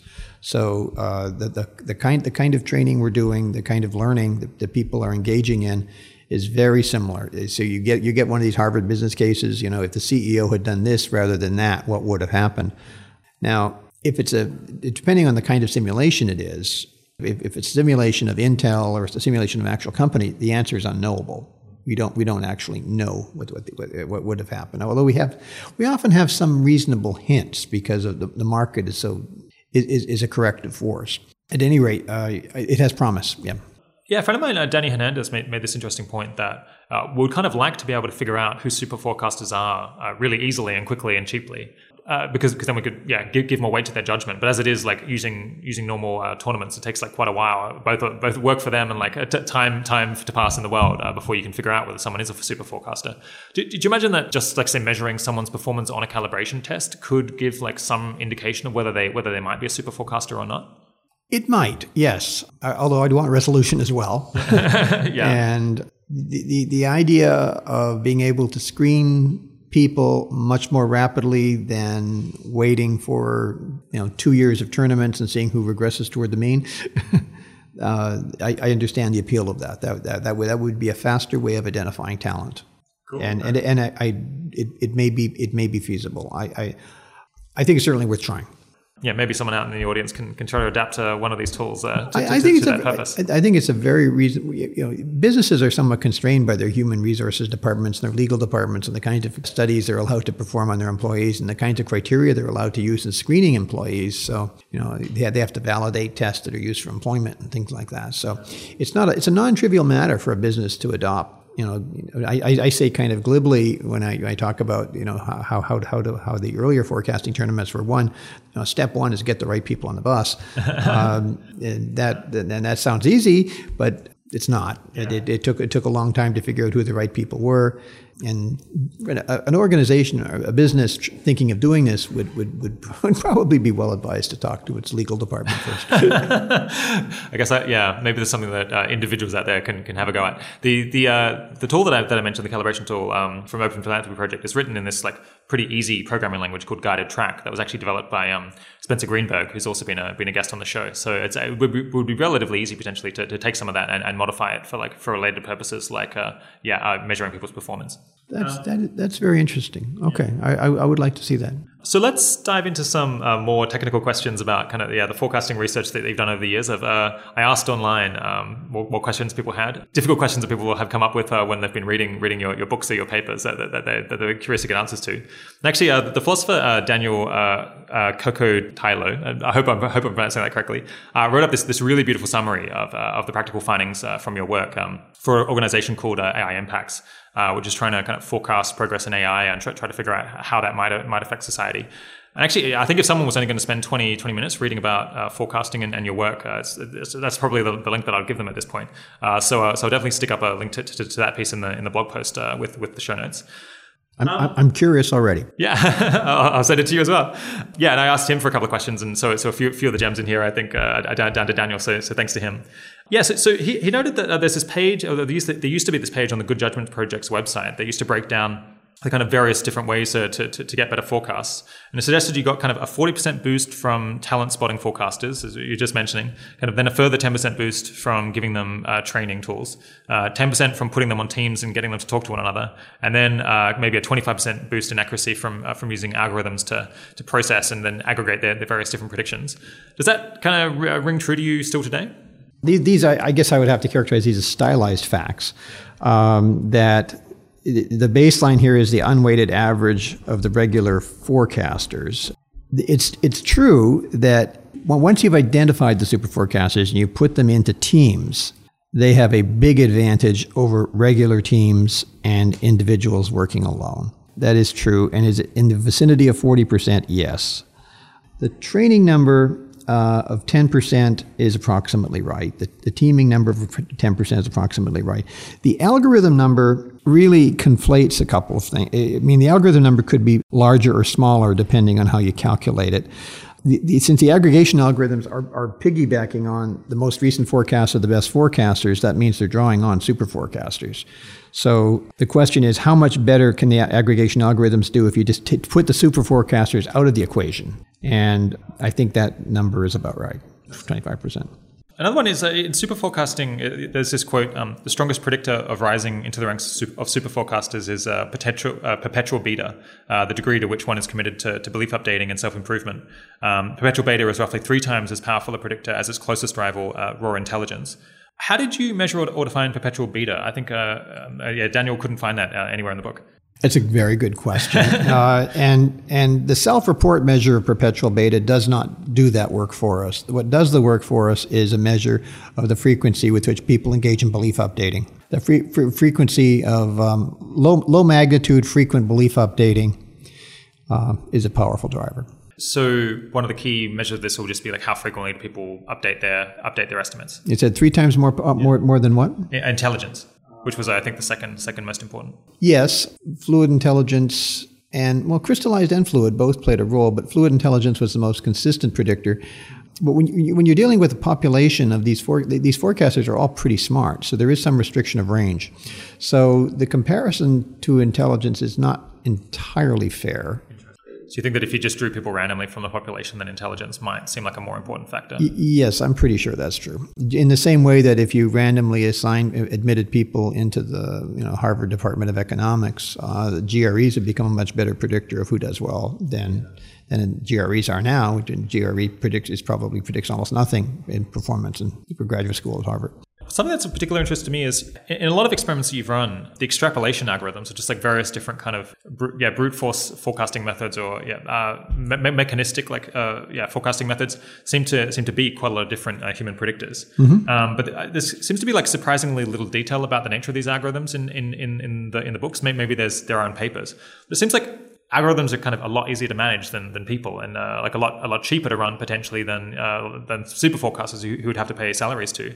So maybe we should put just a bit less effort in trying to identify super forecasters and just put more effort into kind of uh, training people into how to do these extrapolation algorithms. If extrapolation algorithms are better than most people, then maybe that's like we should be focusing our attention on uh, like getting making it possible for like ordinary people just in, in life to kind of use these extrapolation algorithms that are actually performing pretty well like predict no change or predict the most recent rate of change. Yeah, well, I guess I'm, I'm, i guess I'm curious to know what were the algorithms that um, well, those that are two of them. well. Oh, yeah. those are the ones that did well, work quite well. yeah, they work pretty well. Interesting. Just predict no change, especially for the shorter term forecast because change is less likely in the short term. Right. I, I think one finding I, when you cross both books, uh, one one finding is that the um, people uh, somewhat exaggerate uh, change in the short term, and but they understate it in the longer term. Okay. But uh, that, that's not entirely true. They even there, they think they're exaggerating change even in the five year range. So I, okay, I'm, I'm, thinking out loud. I should be careful what I say. okay, this isn't in a journal. We're we're we're we're, we're, we're, we're thinking. it's a conversation. But but it's an, it's an, it's a it's a good question. It doesn't take a lot of training to do that. I mean, you you you don't need to train people to do it at all. You just have the algorithm do it. Yeah. uh, so I don't I don't see a need for training there. Yeah. Okay. So, th- so these weren't like quite complicated uh, forecasting algorithms that would require you know an expert statistician or something to put them, them together. Very often they were just like brute, like simple rules. Oh, well, my definition of an algorithm is something that can go on automatic pilot, so it does, doesn't need any human intervention. Uh, I, I, think of heuristics more as something that require human human judgment. Could you imagine producing yeah forecasting rules of like yeah rules like just predict no change over this kind of time scale and for like longer time scales just like look at the long term trend and forecast that forward that would allow people to kind of mechanistically just become like better forecasters without having to go through all this effort of uh, like becoming more foxy you know, there's a guy, um, uh, Spyros Makridakis, who does uh, statistical forecasting tournaments in which people are trying to predict. Uh, all, all, all, the, all, the, all the competitors are algorithms and the, there, there are tens of thousands of time series from you know politics and economics and business and so forth, all, all, sorts of time series. And the question is, which ones perform better across these very, very disparate data sets?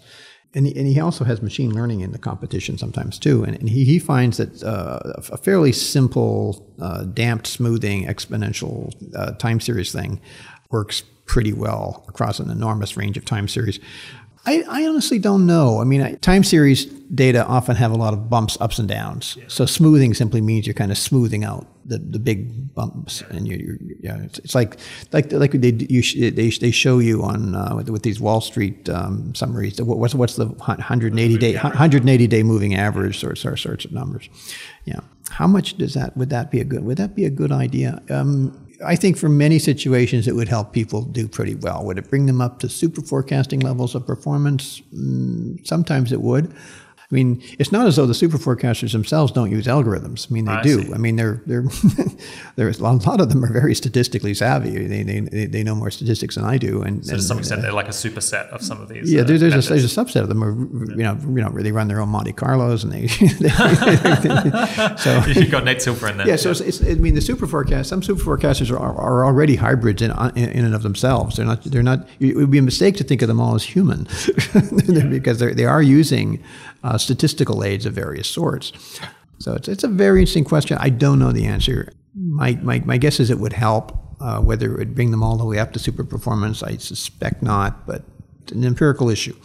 Yeah, I, did a course in time series forecasting uh, in my undergraduate economics degree, which I think is like relatively unusual, uh, and I think it's perhaps an underestimated uh, thing to study in terms of like changing how you think about the world and changing how you think about yeah making making predictions about the future. Just realizing that these kind of mechanistic like auto regression moving average models are actually like can actually be extremely good uh, predictors of the future, and will like often spit out answers that don't seem entirely intuitive to you, but like but, but kick your ass. it's yeah. quite interesting. Yeah, and, and you don't even need the full uh, ARIMA, you know, the full uh, full scale thing. You, you, you, they're, very simple, crude time series extrapolation, a la Spyros Makridakis, can can can perform pretty well. Uh, I mean, he's very concerned about data overfitting. Yeah. Um, and when you're dealing with tens of thousands of data sets, the, the advantages of the smoothing the smoothing approaches become apparent because the bumps average out. Yeah, maybe we can uh, try to get a link to, to anything that uh, was it Spirov. You said uh, M A K R I D A K I S. Yeah. Yeah, he ran a f- competition. I think it's in the um, oh gosh, International Journal of Forecasting or um, special. There's a special issue devoted to his M4 competition. Wow, uh, yeah, that sounds sounds super interesting. Uh, yeah, try, try, try, try, try to stick up a link for that, and maybe maybe get him get him on the show at some point. What finding in your research do you think is most likely to be wrong? What's most likely to fall apart? Well, I think when you hit historical discontinuities, I'm not sure there are super forecasters. So you're saying, well, we most most need them. they yeah. disappear on us. That's not very useful, Professor. Um, so I, I mean, I, I, historical discontinuities are so hard. When when there's another, I'm, going to sound like I'm a Marxist because I keep I'm going to quote Karl Marx twice in this interview. But apparently, Karl Marx also said that. I'm not a Marxist, by the yeah. way. When, when, when the train of history hits a curve, the intellectuals fall off. Yeah. And probably so does everyone else as well. Although, well, it's kind of ironic given how yeah. often the Marxists have fallen off the train of history in, the, in the 20th century. But yeah, so it's it's an, it's an, it's an all the more apropos remark. Yeah. Um, there, there, there's a lot of truth to that. Change, predicting change is hard, and predicting dramatic change is really, really, really hard. So I think I would be doing a disservice to the world if I implied, oh, all you need to do is have the super forecaster stand vigilant, and they'll be able to uh, sound the alarm on on everything. They, they, they, they, they, they too will get things wrong. But you can you can fine tune these things, uh, and you can say to them, you know, if there are some categories of risk that you're really, really concerned about missing, you can do what the VCs do, and you can lower your threshold, and you can say, look, you know, we're going to highlight certain things even though they're very low probabilities. the way the, the current forecasting tournaments work, forecasters are incentivized for picking up on events that have, you know, are between 5 and 95 percent not you know the, the, the, there's not there's not much gain anymore from getting getting it really really yeah, refined. You know, get distinguishing between one in a hundred thousand and one in a billion. But yeah, there's a huge magnitude of difference there, and if the consequences are, are huge, it, it, it's it, it's, it's, it's it's super super huge.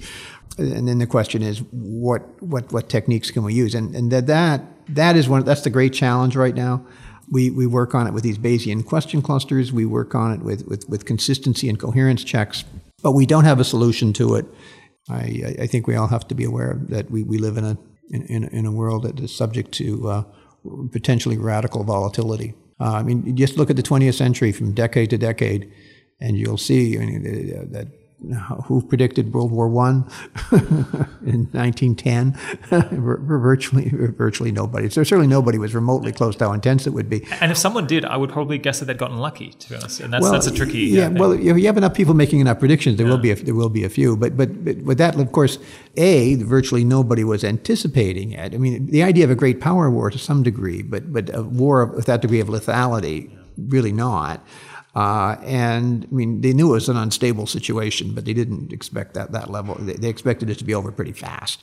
Uh, and then out of that, you know, grows the Soviet Union and Nazi Germany and World War II, and you know, so it, it puts you on a path now, that doesn't mean that there wouldn't have been a commun- uh, some communist regimes. It doesn't mean there might not have been a rise of fascism in Germany at some point.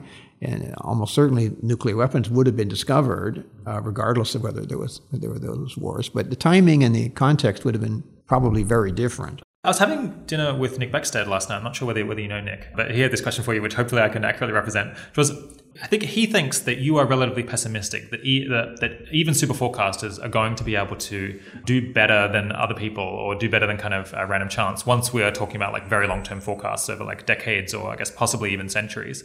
And uh, he thought that, that that might be a mistake because it seems like super forecasters using like whatever uh, styles of thinking they have they're not just good like in one domain uh, where they like have particular expertise. They seem to be just better at making forecasts almost across the board, like everywhere that we've checked.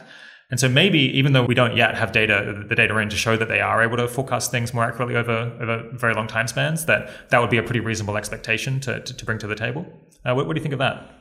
Um, interesting. Uh, so it is true when you look at the, the tournaments within which the, the best forecasters excel, the questions are just incredibly heterogeneous.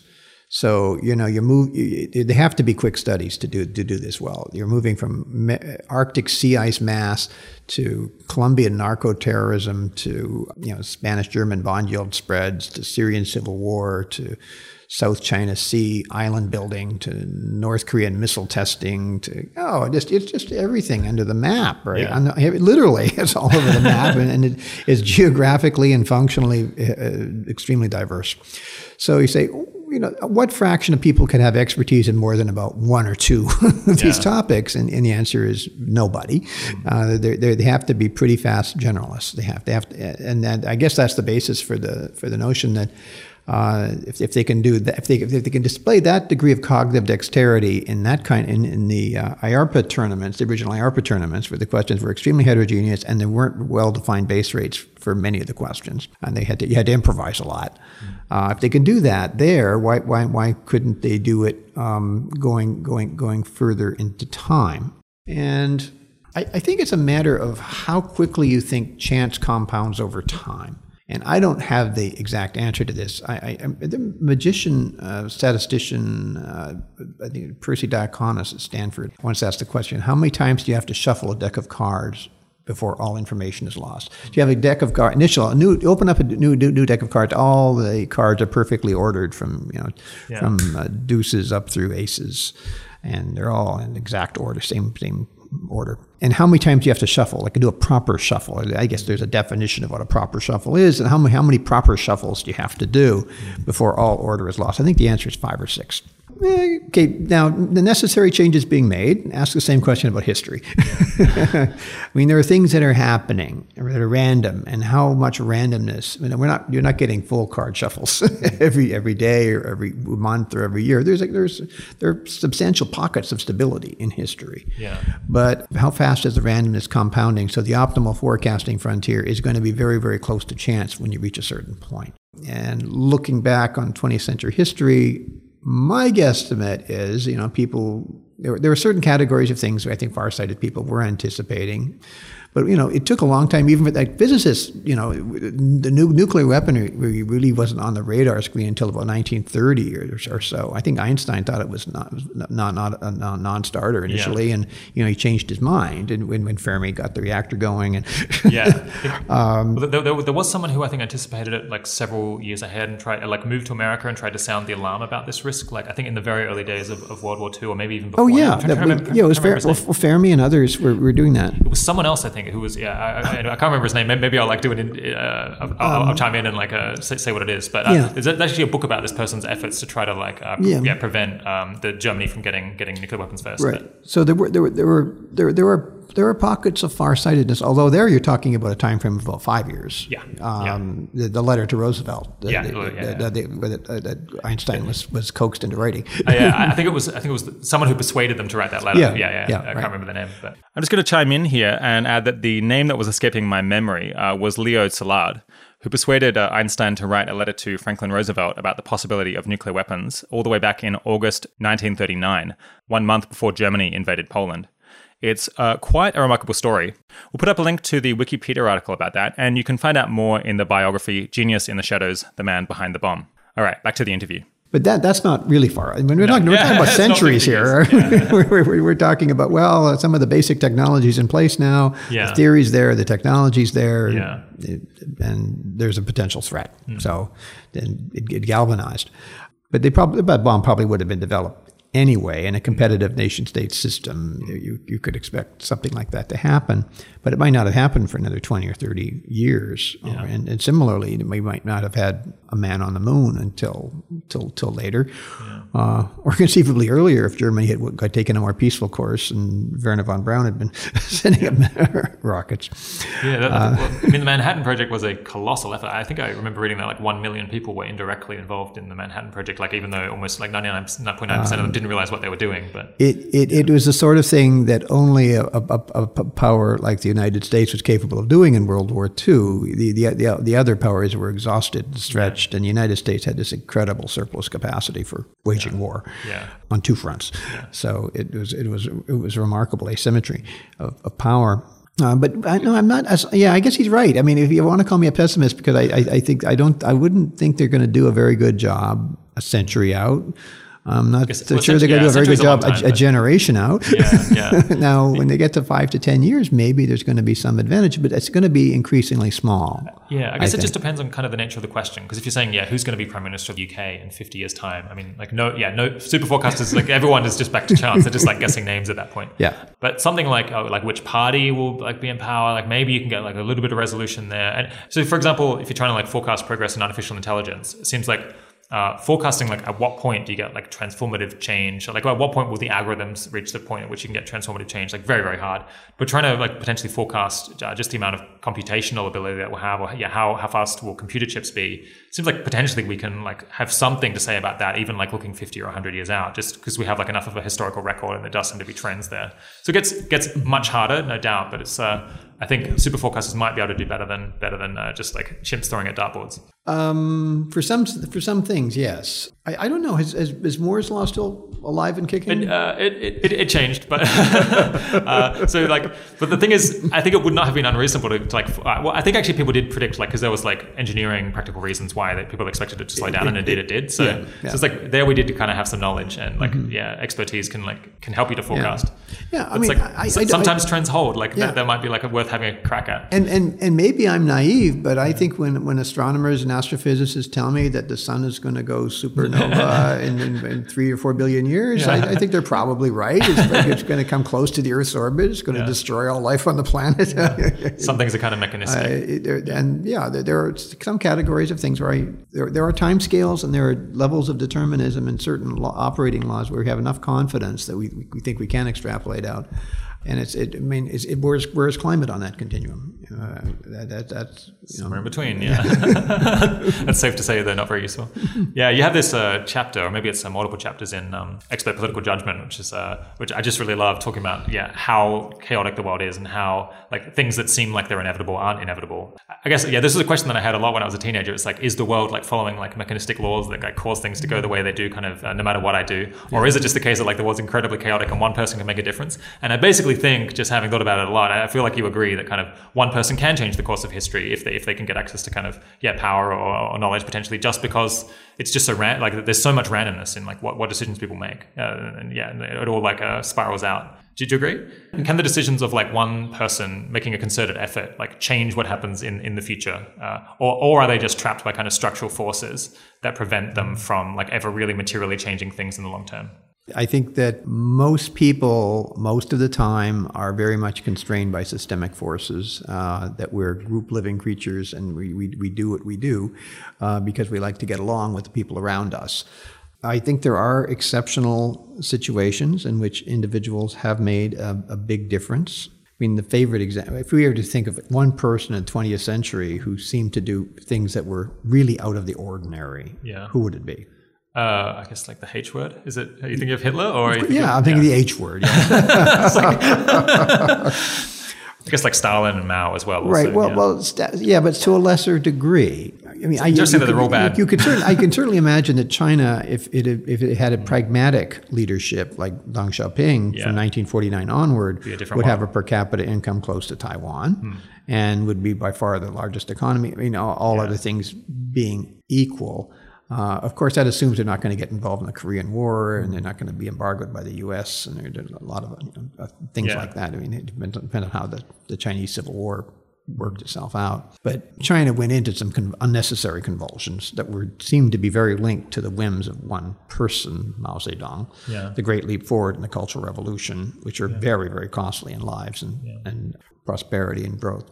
Okay, yeah, I, mean, I guess I expected that you might be a little bit more enthusiastic about the idea that, like, decisions that maybe even don't seem so consequential at the time, and maybe where it, it, it's not possible to forecast exactly what effect they're going to have. That, like, Mm-hmm. you know, the action of just like a minister in the UK uh, could like end up having like unforeseen and, and really quite important important impacts in, in, in the long term. Like, butterfly effects. yeah, butterfly effects, basically. Um, Because I guess it seemed like that, I think, as, as I recall that that chapter in that book seemed to like say, no, the world is like really quite chaotic, but butterfly effects are quite real, and like, and, it's it's something of an illusion that like history is just deterministic and, and, and is destined, predestined to go in a particular direction. Well, I, we do.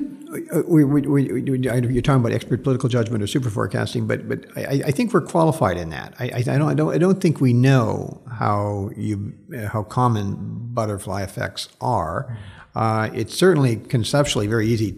I mean, the logical systems theory case for butterfly effects is Yeah. there is overwhelming. I think you can also come Um, up with case studies that seem kind of compelling, where you just like look at one person. or You, you just like, I guess I speak to people in government, and they're like, this happened because this person did this thing, and there's no way it would have happened otherwise. it just happens all the time. So take the Danny Kahneman thought experiment. If Hitler, Stalin, and Mao had been born as girls rather than boys, Yeah. uh, 20th century history would have unfolded radically differently because everybody, when people think of names in 20th century, say, well, who made a difference? We say, well, the H word, the S word, and the M word.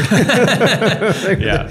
Uh, Hitler, Stalin, Mao. I mean, they they they they they they they were responsible. Movers and shakers in that More, time. more, they, right, they, they killed a lot of people, and they made a, they they were transformative uh, in, in in in their very distinctive ways.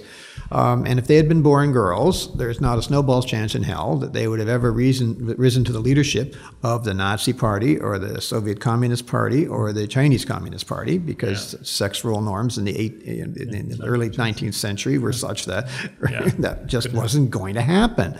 Um, now, it's an interesting thought experiment for a very key reason. It, it, that, that, that world, before the, the fertilization event of the eggs, was 0.125 probable, one eighth, right? The Okay, world, yeah. the world in which they're all male is also 0.125 probable. Yeah. So the counterfactual world, all female, is equally probable with to the actual world that did materialize. So you have a, a very nice case where the, the, the possible and, and the actual ex ante were equal probable. And that, seem, that, that seems to many people to say, oh, yeah, you know, there really is something very fluky about the world we're inhabiting.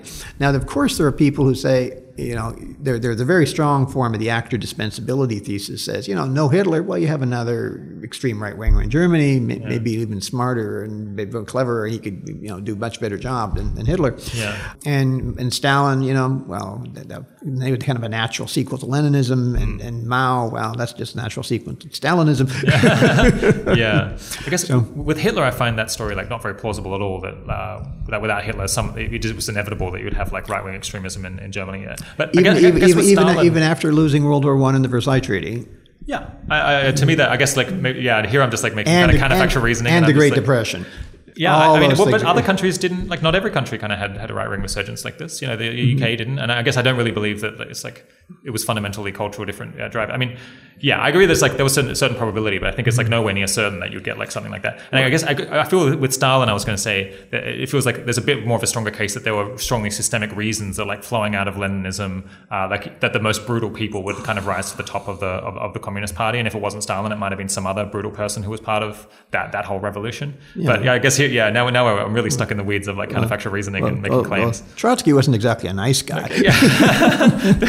there were a few like nicer ones, but I feel like they, they kind of systematically got edged out. So it's a bit more deterministic. At least in my mind, this is the story that I want to tell. Yeah, okay. Uh, I guess I'll have to go back and read that chapter and see uh, how qualified the, the claim about the, the, the butterfly effect was. I, I think we, we, we, we saw it as grounds for extreme epistemic pessimism about forecasting. We, I think we laid out five reasons why we thought uh, forecasting would be extremely, why some people thought the whole idea of even looking for any forecasting accuracy at all is a bit of a fool's errand. And we would, obviously we don't go that far. We, we, we, we think there's, there's some room for improvement uh, and it requires concerted effort. Yeah. Uh, do you, do you watch the show Rick and Morty? No, I haven't seen it. Oh, I think you might. I think you might like it. It's a it's, a, it's a cartoon where it's, it's like very clever, and uh, they go off into like different multiverses. There's like many different. It, it, it, indulges kind of many world hypothesis that kind of all these things are possible, and you can imagine that you can travel between them. Um, yeah. See if I can convince you to watch it. It, sounds like the world me. I'm in with the Focus and then Civ Five. Right, right, right. right. Lots of um, possible worlds there. Speaking of fiction, uh, have you ever read the Foundation series by Asimov? Uh, no, I haven't. I've, I've, I've, had it quoted at me many times before, and I've seen quotes from it. I guess, uh, yeah, that book originally starts out with this idea that someone's invented a field of knowledge that allows them to, yeah, to, to accurately predict things over hundreds or thousands of years, uh, like very specific things, which is probably not not possible. Even with like very advanced technology, it probably is just impractical unless you like manage to set up society in some very mechanistic and deterministic way that it's very different from the present. But then over time, I think Asimov realized by like the third or fourth book, like how ridiculous this premise was, and so he started like throwing things in the wrench that the, the, predictions really start going wrong because it's like you know sui generis, like very strange events that uh, I guess you probably heard this thing that uh, yeah Asimov like yeah he, he, like ceased to believe in kind of deterministic rules and, and, and things like go off the rails in the in the series. I, I guess I'm waiting for the HBO series. yeah, actually, um, I, I, think they could they could maybe pull that off. so uh, super forecasting, I guess you probably wrote it about five years ago now. How might a new edition of super forecasting differ if, if you were writing it today? Oh, tough, tough question. Uh, I'd have to write it before I could answer that question. I mean, it's, it's kind of like asking people to predict inventions, right? If I, if I could predict in it, in it whether something's going to be invented, why wouldn't I just invent it? yeah, some people in the in the audience uh, wanted to know. Uh, they'd they'd heard uh, last episode we talked about extremizing a bunch. Uh, how if like you know, ten people all predict that something is kind of eighty percent likely, then then maybe in aggregate you should actually think it's ninety percent likely because uh, they're all kind of hedging a little bit too much because uh, they only have an access to, to part of the knowledge that the group has. Some people had heard that uh, maybe this was kind of a, a variance increasing strategy that had helped uh, the, the, Good Judgment Project to, to win some tournaments, but like actually it was what, what it was doing was like increasing your probability of coming first and increasing your probability of, of, of coming last just by like making like stronger, bolder claims. Uh, like yeah, being willing to to, um, to, to, to bet all of your all of your chips on, on, on claims. Is there anything to that in, in follow up research that maybe extremizing doesn't look as good as it did uh, a couple of years ago? It's it's an it's an interesting question about whether you'd want to extremize in a world that uh, was more volatile than the 2011 to 2015 timeframe. And yeah, there clearly are worlds in which extremizing will cause you to crash and burn. I think that's fair. Um, Or just like everything changes kind of all at once yes, for some related reason. Yes. So when whether whether or not you're going to use extremizing, I think hinges on the kinds of questions that you're answering and what you the expected value of positive and negative and, and of correct and incorrect answers is. That's a, that's It's a cautious answer, it, it, but it, it's a te- yeah. It, the answer is it really it depends enormously on the context and on and, and, and a calculus. And the calculus we were using inside the tournament was a pure Brier score calculus contoured around the events that IARPA was asking about within a particular time frame. And if you had a different accuracy function, different utility function, and a world with different predictive properties, you would want to adjust. That's kind of a boring answer, but it, it uh, I, I, I, I, guess I'm acknowledging that, that, that uh, I, I, was, I was always nervous about extremizing. I mean, I, when I would compare my judgments, my intuitive judgments to the extremizing algorithm, I would say, "Oh my god, this is incredible!" Yeah, to going that How can far. be that confident? yeah. But it, it, it, worked remarkably well. And you know, bear in mind, I think, the most the, the, the, best extremizing algorithms are ones that are, are, are, are, sensitive to the cognitive diversity of the crowd. So it's when people who disagree are suddenly start agreeing that you're increasing your confidence in extremizing. It's not just you're taking the most recent forecast of the best forecasters. Like you're, you're, people you're saying, who are normally negatively correlated suddenly start becoming correlated on the one question. Yeah, yeah, and that, that does tell you something uh, that you didn't know before, and, and that and that, and that gives you reason to be um, to, to be more extreme. Uh, but again, it, it, hinges on whether you, if you have a deep aversion to a false negative, for example, or a false positive, uh, you're, you're going to need to adjust your, your accuracy function. Yeah, one of your recent papers is, um, uh, I think, coming out this year. Uh, is, are markets more accurate than polls? The surprising in- informational value of just asking uh, where there you kind of suggest that perhaps we, we, don't need predictions, prediction markets where we can just kind of survey people on their on their probability estimates of different things. But why do you think it is that kind of yeah the motivation or the, or the rewards of prediction markets aren't as necessary as perhaps some some listeners think they are? I, th- I, think prediction markets are very valuable. I mean, you, you really, we, for tournaments are really only beating prediction markets under certain conditions. And they're beating, they're beating uh, prediction markets when you use the very best extremizing algorithms, and you have a lot of data to fine tune the algorithm. And the prediction markets themselves are not deep and liquid. So if you have a strong forecasting tournament and a prediction market that is a little bit anemic, I think the prediction market will indeed lose. The tough question is whether really strong forecasting tournaments can outperform deep liquid markets, and that and that's a uh, something that still remains to be determined. But you think about it, prediction markets, in a sense, are, are doing almost automatically a lot of the things that the aggregation algorithms are doing. They're upweighting the most recent forecasts of the most high, of the most highly capitalized, confident bettors. Right. Yeah.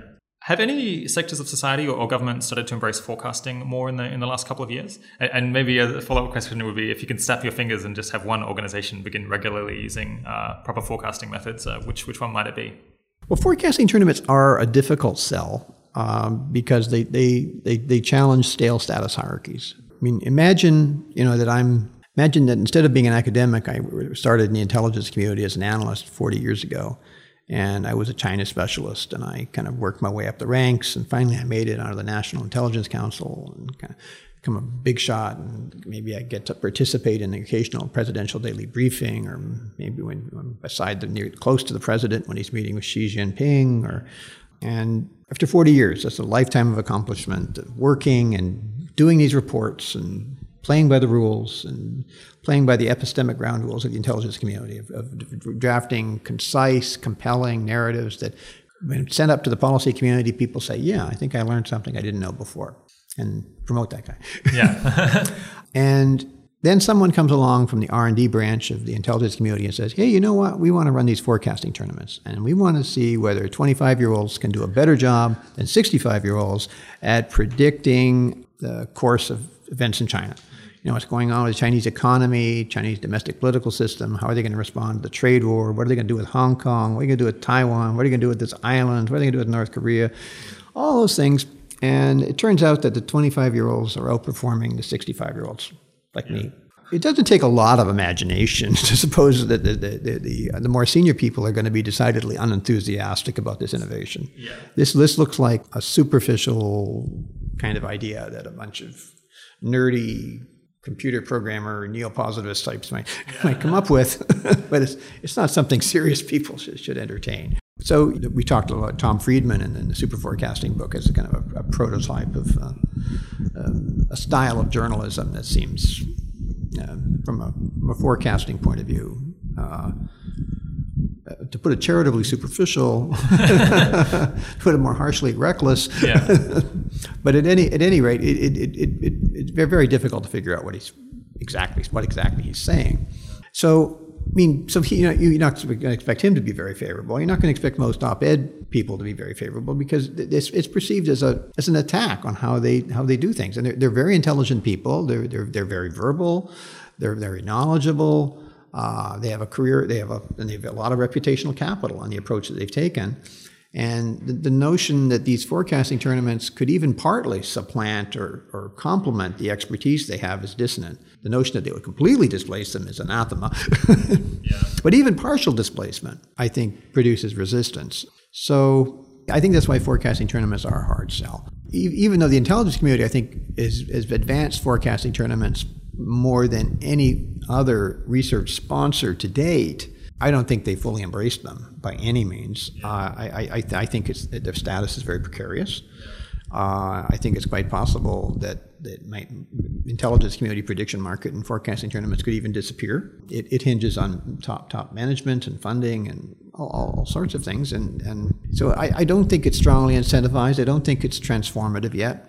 Do I think it will be? Yes, I do. I, I, I think the long term in the long term, we'll, we'll, all, we'll, all, be dead. Yeah. But uh, I, and it may, may be beyond my, my, my life expectancy, but I, I, I do see a trajectory toward more, more, more thoughtful efforts to understand uncertainty, to, to, to integrate more statistical and more narrativist modes of understanding the world. Uh, I, I, think that's going to continue. It's going to be halting. Uh, it's hard for AI to break into this area for the reasons we discussed earlier, the, the elusive base rates and uh, it's, it, machine learning. Is, it's hard for it to get traction on these kinds of questions.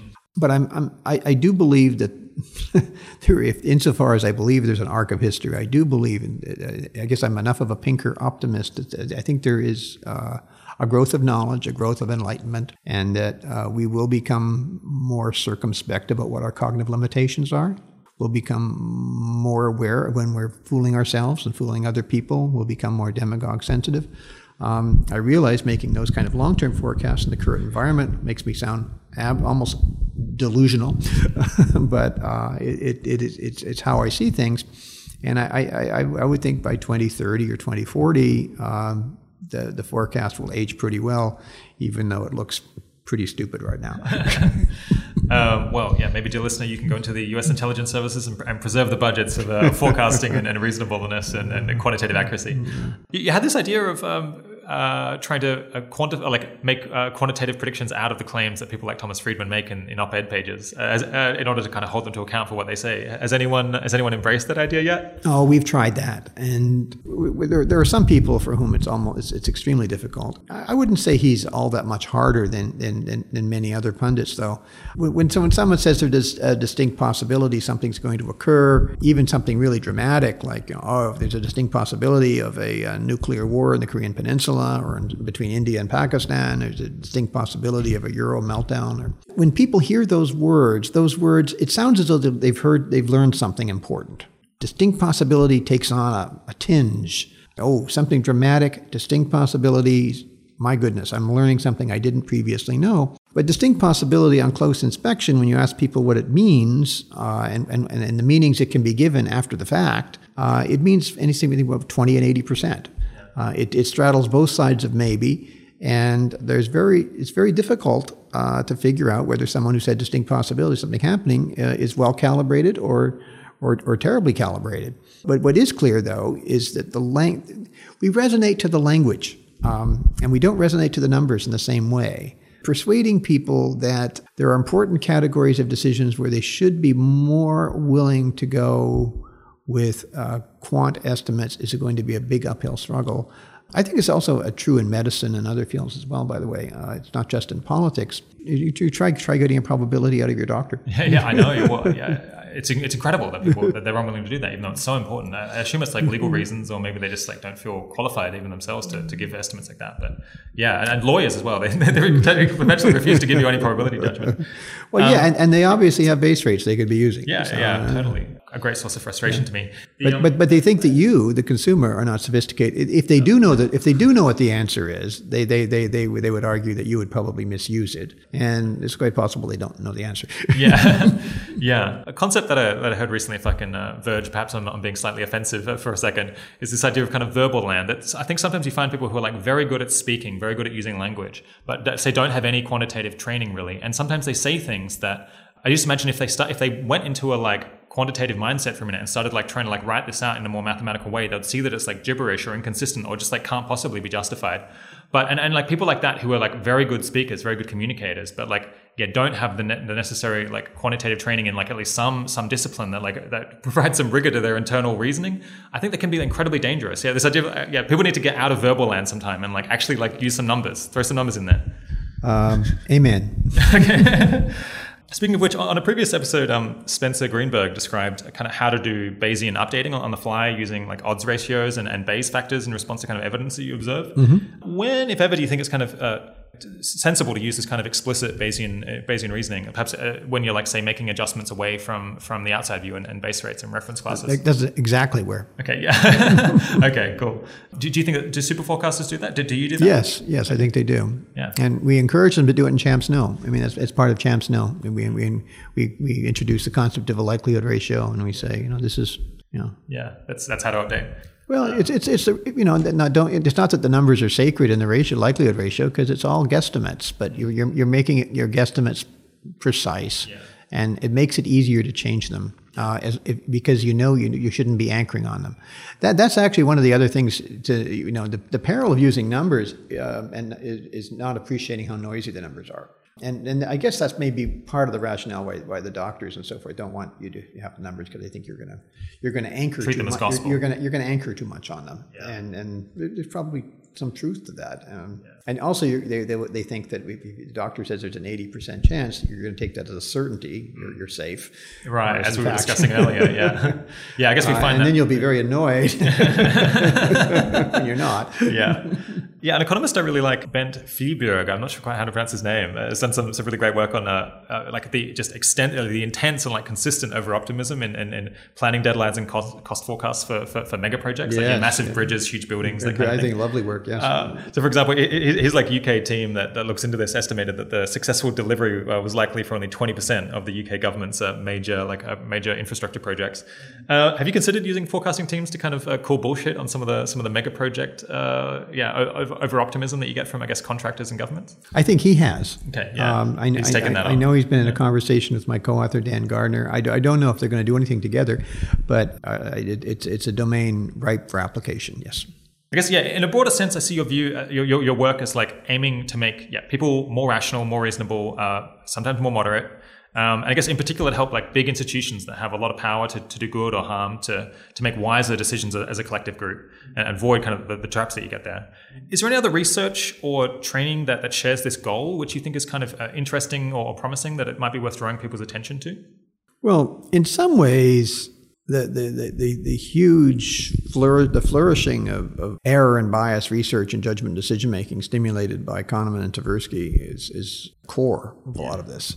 I, I remember that at the beginning of Thinking Fast and Slow, Danny Kahneman uh, says uh, his goal is to improve the quality of water cooler conversation. I thought that was it was it was cute, but it was very serious. I mean, he he he he he want, well, he wants to enrich the vocabulary we use for judging judgment, and in in that sense, my research is in the, is in very much the same spirit. We we want to enrich the vocabulary for judging judgment, and we want to make people more resistant to what I see as the most most dangerous of all the heuristics that Kahneman and Tversky studied which is the um, the attribution substitution heuristic. We, we, we nicknamed it the bait and switch heuristic. But it, it, it's what you were pointing to earlier. It, it, it's that you confront a really difficult question about climate change or a really difficult question about um, the economy or the Persian Gulf or God knows what. You confront a really difficult question, and someone comes along and seems to have a lot of status and well Smooth talker. well dressed, uh, smooth talker, uh, well connected, well networked, and gives you a, a story. And you, you, you slip into think, into answering another question. You're no longer in- trying to answer the question at hand about China or the economy or climate. You're, you're answering. You're trying to answer. Is this the sort of person? Does this person look like the sort of person who would know the answer to this question? And the answer there is a resounding yes. this person clearly looks like that. And uh, you run with it. Uh, you, you, you, you, you then act as though the answer to the easy question is also the answer to the hard question. You conflate the things in your mind. I think it's that conflation we're, we're trying to fight against. Uh, I think that conflation is an enormously powerful force. Um, it's not something that you can eliminate by simply talking about it here and saying, "Oh, watch out for that," because you'll you'll fall for it ten seconds later. I mean, um, it's it's very very it's hard. How we're designed to some extent. Yeah. We're, we we we are wired up to look for credibility cues and status cues, and and and and we're, we're deferential toward status, and we're deferential toward the correlated markers of status. And that's just the way we are. And forecasting tournaments that challenge the status hierarchy, you should expect we'll have a hard time. Out of curiosity, are there any majors, like imagining perhaps say engineering, that are that are associated with being a better forecaster? Is that something that you've uh, looked into? It, it, so far, I, yes, to some degree, we've we've noticed correlations, and it, it helps to be uh, backgrounds in economics, in finance, uh, engineering, computer programming are uh, positive are positively related to. I think those types of people are overrepresented in the super forecasting pool. I think there are people from all lines of work. I'm surprised that there are, not more political scientists involved or more social scientists. I wish there were. I'm surprised that it's as uh, lopsidedly male as it is. I wish there were more females. I wish there were uh, a, lot, a, lot, of people, a, a, wider range of people were involved in this. And I, here, here's, a, here's a rule of thumb forecasting tournaments appeal more to people who are out of power, who are lower status. If you have high status, if you already have it made, forecasting tournaments look risky and suspect and destabilizing. So it, it tends, tends to appeal to younger, upwardly mobile, ambitious, more male than female, not necessarily, I mean, there are some females, uh, and, and people in STEM STEM disciplines. Uh, it appeals to them. Um, Maybe because they're not in government as often. um, or, yeah. Well, you know, there there are people in certain branches of government, intelligence intelligence community, in DoD, in Treasury, in uh, the Federal Reserve. Uh, there are many parts in CBO, uh, people who are very open to this. They're not the majority, yeah. but, yeah. but government's a big place. So we've got this uh, what we call a problem profile on um, improving decision making in big institutions uh, as kind of a, a career track. Um, and kind of one one weakness of the article uh, at present is that it, uh, we don't have that that many success stories other than kind of your work and like your various disciples and, and other other research associates. Do you know of any other success stories of people who've like helped to make government or big organizations uh, more reasonable that, that, that we could highlight as kind of models of like uh, yeah, career paths that other people might be able to to, to mimic? I think these things hinge a lot on who is in charge at any given moment. I find it hard to imagine President Trump being all that open to changing his mind in response to a forecasting tournament. Um, how likely would President Obama be to have done that? My guess is a bit more likely. Yeah, maybe quite a bit more likely. Do we think that someone is less of a leader because that leader is willing to change his or her mind in response? And what, what we didn't weakness. We didn't we didn't elect the forecasting tournament. We elected you. we expect you to make the decisions. We don't expect you to delegate them to some um, Deus ex machina here. So I, I, I think progress is halting, and it, it it's it's very specific to the particular executives in charge. I guess it's like just the kind of technocratic moves in general, or like the cost benefit analysis people, like law and economics people, maybe are like examples of people who've like tried to make bureaucracies like more more sensible? Yes, yes. I mean, I, I, I, think that there are organizations like the Gates Foundation that try very explicitly. I think there are parts of the intelligence community that try very explicitly to base their recommendations on ex- uh, probability estimates. Yes, I think there are organ- lots of organizations in Wall Street that try to do that. I think some some central banks try to do that. Right. Yeah. Interesting. Okay. Bridgewater is this big hedge fund that has this kind of unusual culture that seems to like in some ways kind of echo the like directness and clarity uh, of, of forecasting. Do, do, you have any view on, on them or are you too aware of uh, what, what their culture is like? Yeah, I am. In fact, a graduate student who uh, jo- joined uh, Wharton a year or two ago came from Bridgewater and gave us an interesting tutorial on the conversational norms there. It's, it's quite extreme. You can look it up. Well, Ray Dalio has explained it in his book, Yeah. and it is, it, it, it is quite well known. And um, many of the things he does, I think, are essentially good ideas. Uh, they, they, they, they take a real toll, though, on human beings.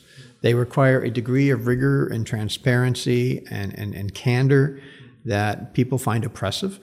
I gather the turnover rate is quite high there. At least among new people, definitely. yeah. Yeah, yeah, yeah, right, right. But when, when once once you've got a self-selected group, it seems to work pretty well. And you can say, well, that's sort of true of super forecasters too, isn't it? You got a lot of attrition there as well. And and yes, the, the answer is, uh, it's not everybody's cup of tea.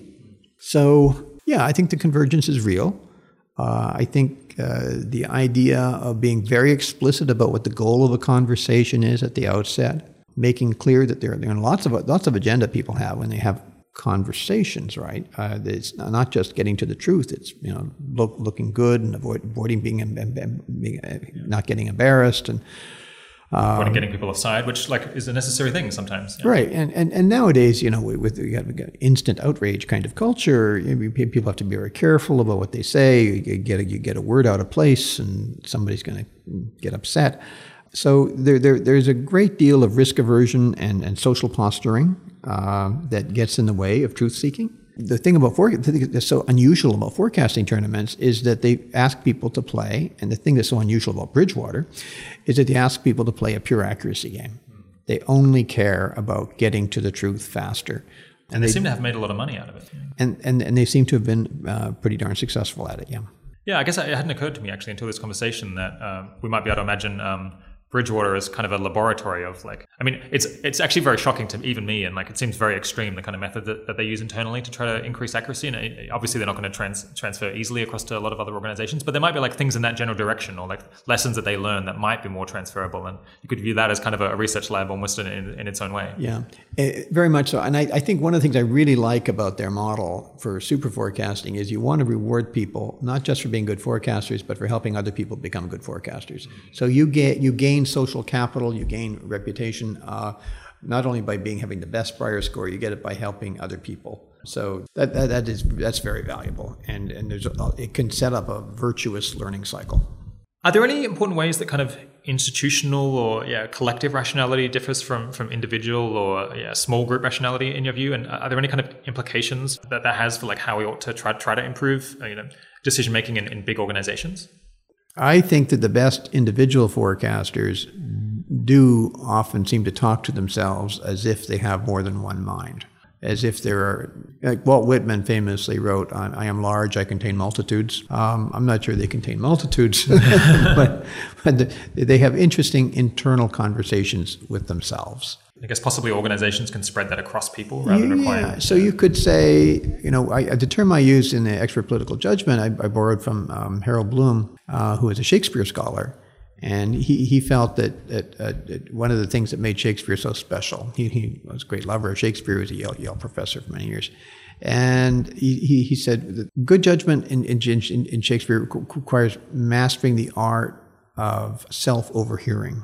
That is, the, the characters who can listen to themselves talk to themselves. Mm, that sounds a bit convoluted, um, but you listen to yourself, talk to yourself, and you decide you decide whether you like what you're hearing.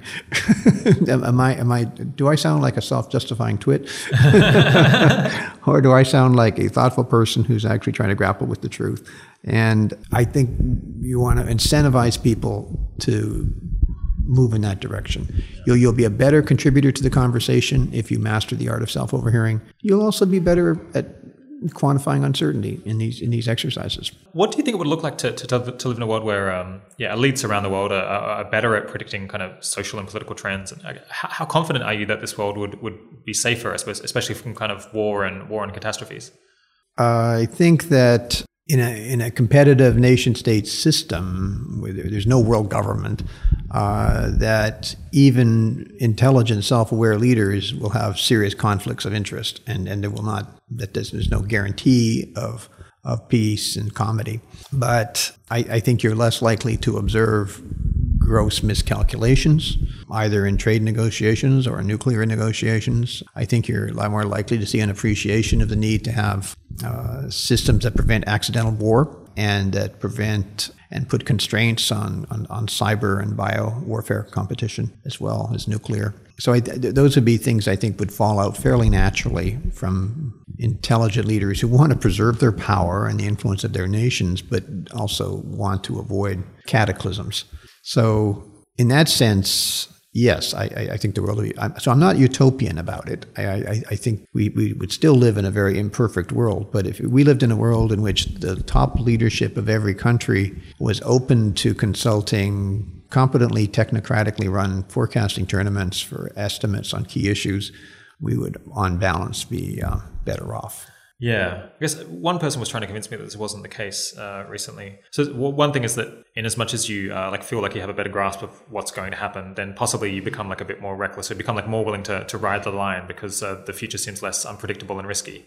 Um, but I'm, I'm, not sure whether that actually, actually. Oh well, I suppose in as much as they have an accurate perception of like the risks that they're creating, maybe that isn't so bad.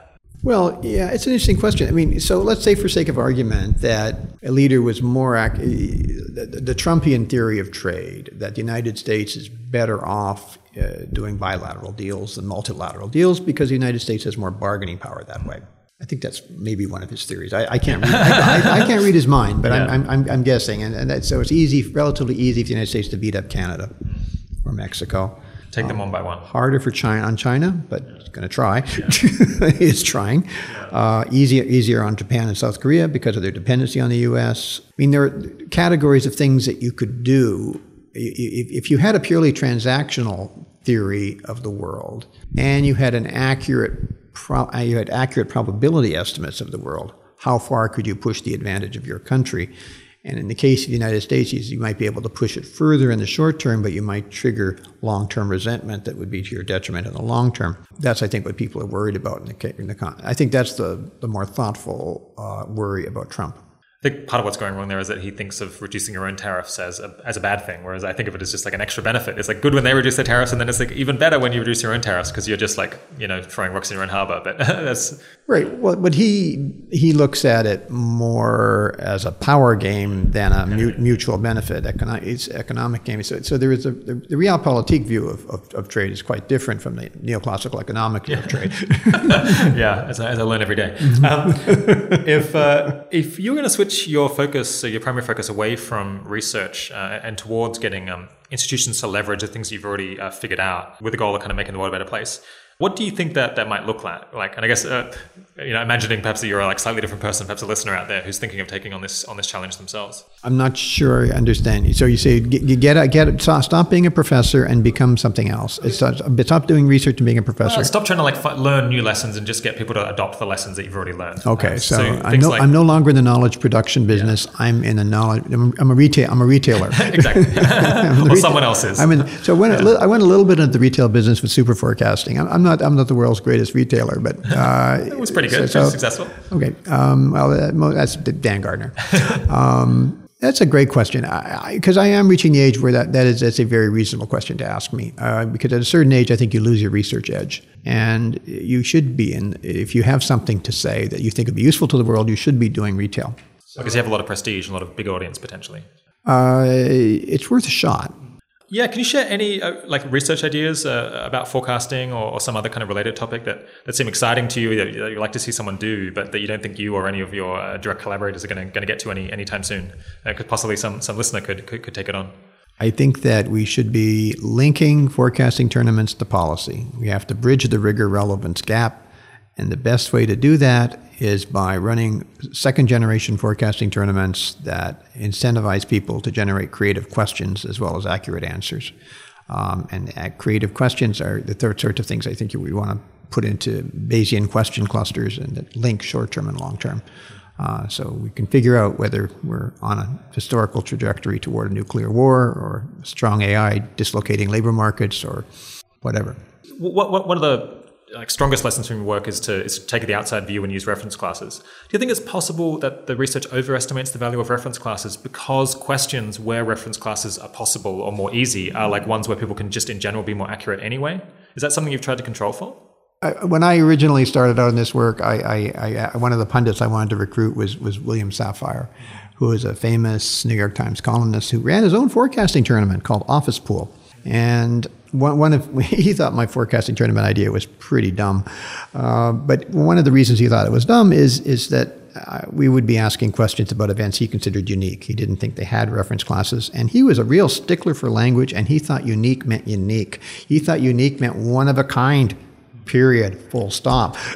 Yeah. Now, I, on the other hand, am a vulgarian, and I, I, see uniqueness as a matter of degree. Mm. And uh, there are categories of questions. If, if anything, we're I'm not sure there's anything truly unique under the sun. Uh, I, I, I, think there are lots of it, it, the universe of precedents. Noise, the universe of precedents is extremely large, yeah. yeah. Uh, and it's possible to see well, virtually anything at some, some combination of base rates.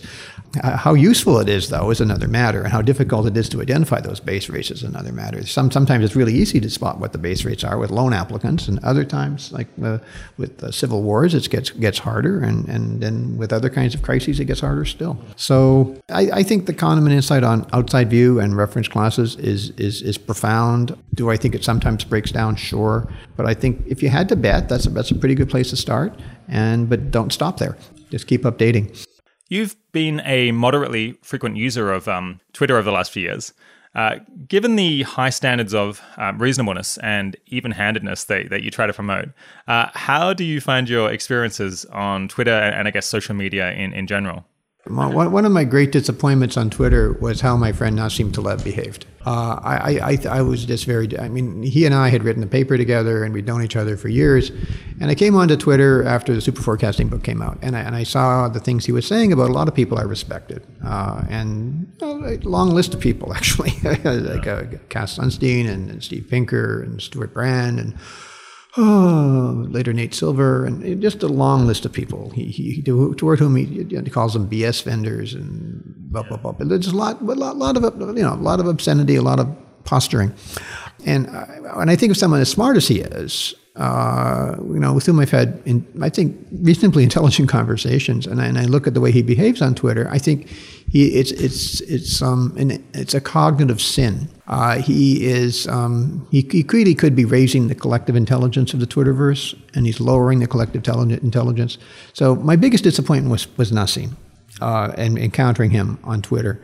Otherwise, I found it a pretty good source of information. I mean, you, you, you hook into the pretty reliable news sources and, and, and, and, smart people, and they, they generate a lot of interesting things, and uh, even a few research ideas have come out of it. So I, I think it's been fun uh, by and large, with, with, with, with the exception of. Um, well, not just Nassim, but not just Nassim, but, he, yeah. but you know, he, he's the person I knew the best, and uh, he was the person who disappointed me the most. Okay, we're coming up on time, but just just a final question: Have you been making and like tracking predictions yourself about about your own life, and how have you been doing? Has that and has that affected like any decisions that you've made? Yeah, yeah, it does. Um, I mean, we, we my, my wife and I think about our mortality. We're reaching that age. We, we're approaching retirement, and we, we, look, we look at resources and we look at time. We look at how we want to spend the remainder of our time. And so we're there, it's a, it's a continuous calculator, and it, and, it, and it, we, we adjust in response to health news and, and, and changing preferences. So, yeah, we do. I mean, how, how, how long? I'm, so I'm 65. How long do I expect to live? You know, probably into my early 80s would be, be, be our best guess right now. But you know, we, we that can change. you look pretty healthy and sharp to me. we'll see how long it lasts. And then, well, then there's the issue of dementia. You know, right. that, that thing is hanging over all the boomers. So yeah. that, but uh, that doesn't seem to have struck quite yet. Well, fingers crossed we'll be able to do another interview and you'll be just as sharp in 10 years' time. It's, uh, it's been a great pleasure. Uh, thanks so much for coming back on the podcast, uh, Philip. Always good to talk. I hope you enjoyed that episode. Just a few reminders before we go. If you want to hear more on these topics, check out episode 15, my first interview with Philip. You can apply to attend EA Global, where there's more conversations just like this one at eaglobal.org. If you want to participate in the counterfactual forecasting tournament involving the game Civilization 5, go sign up at 80k.link slash civ. That's 80k.link slash civ. If you'd like to try our calibration training app, you can uh, click on the link in the show notes or go to 80000hours.org slash calibration hyphen training to try it out. Finally, we'll put a link to that 20 minute blog post uh, summarizing the evidence on good forecasting practices for all of you to read. The 80,000 Hours podcast is produced by Kieran Harris. Thanks for joining. Talk to you in a week or two.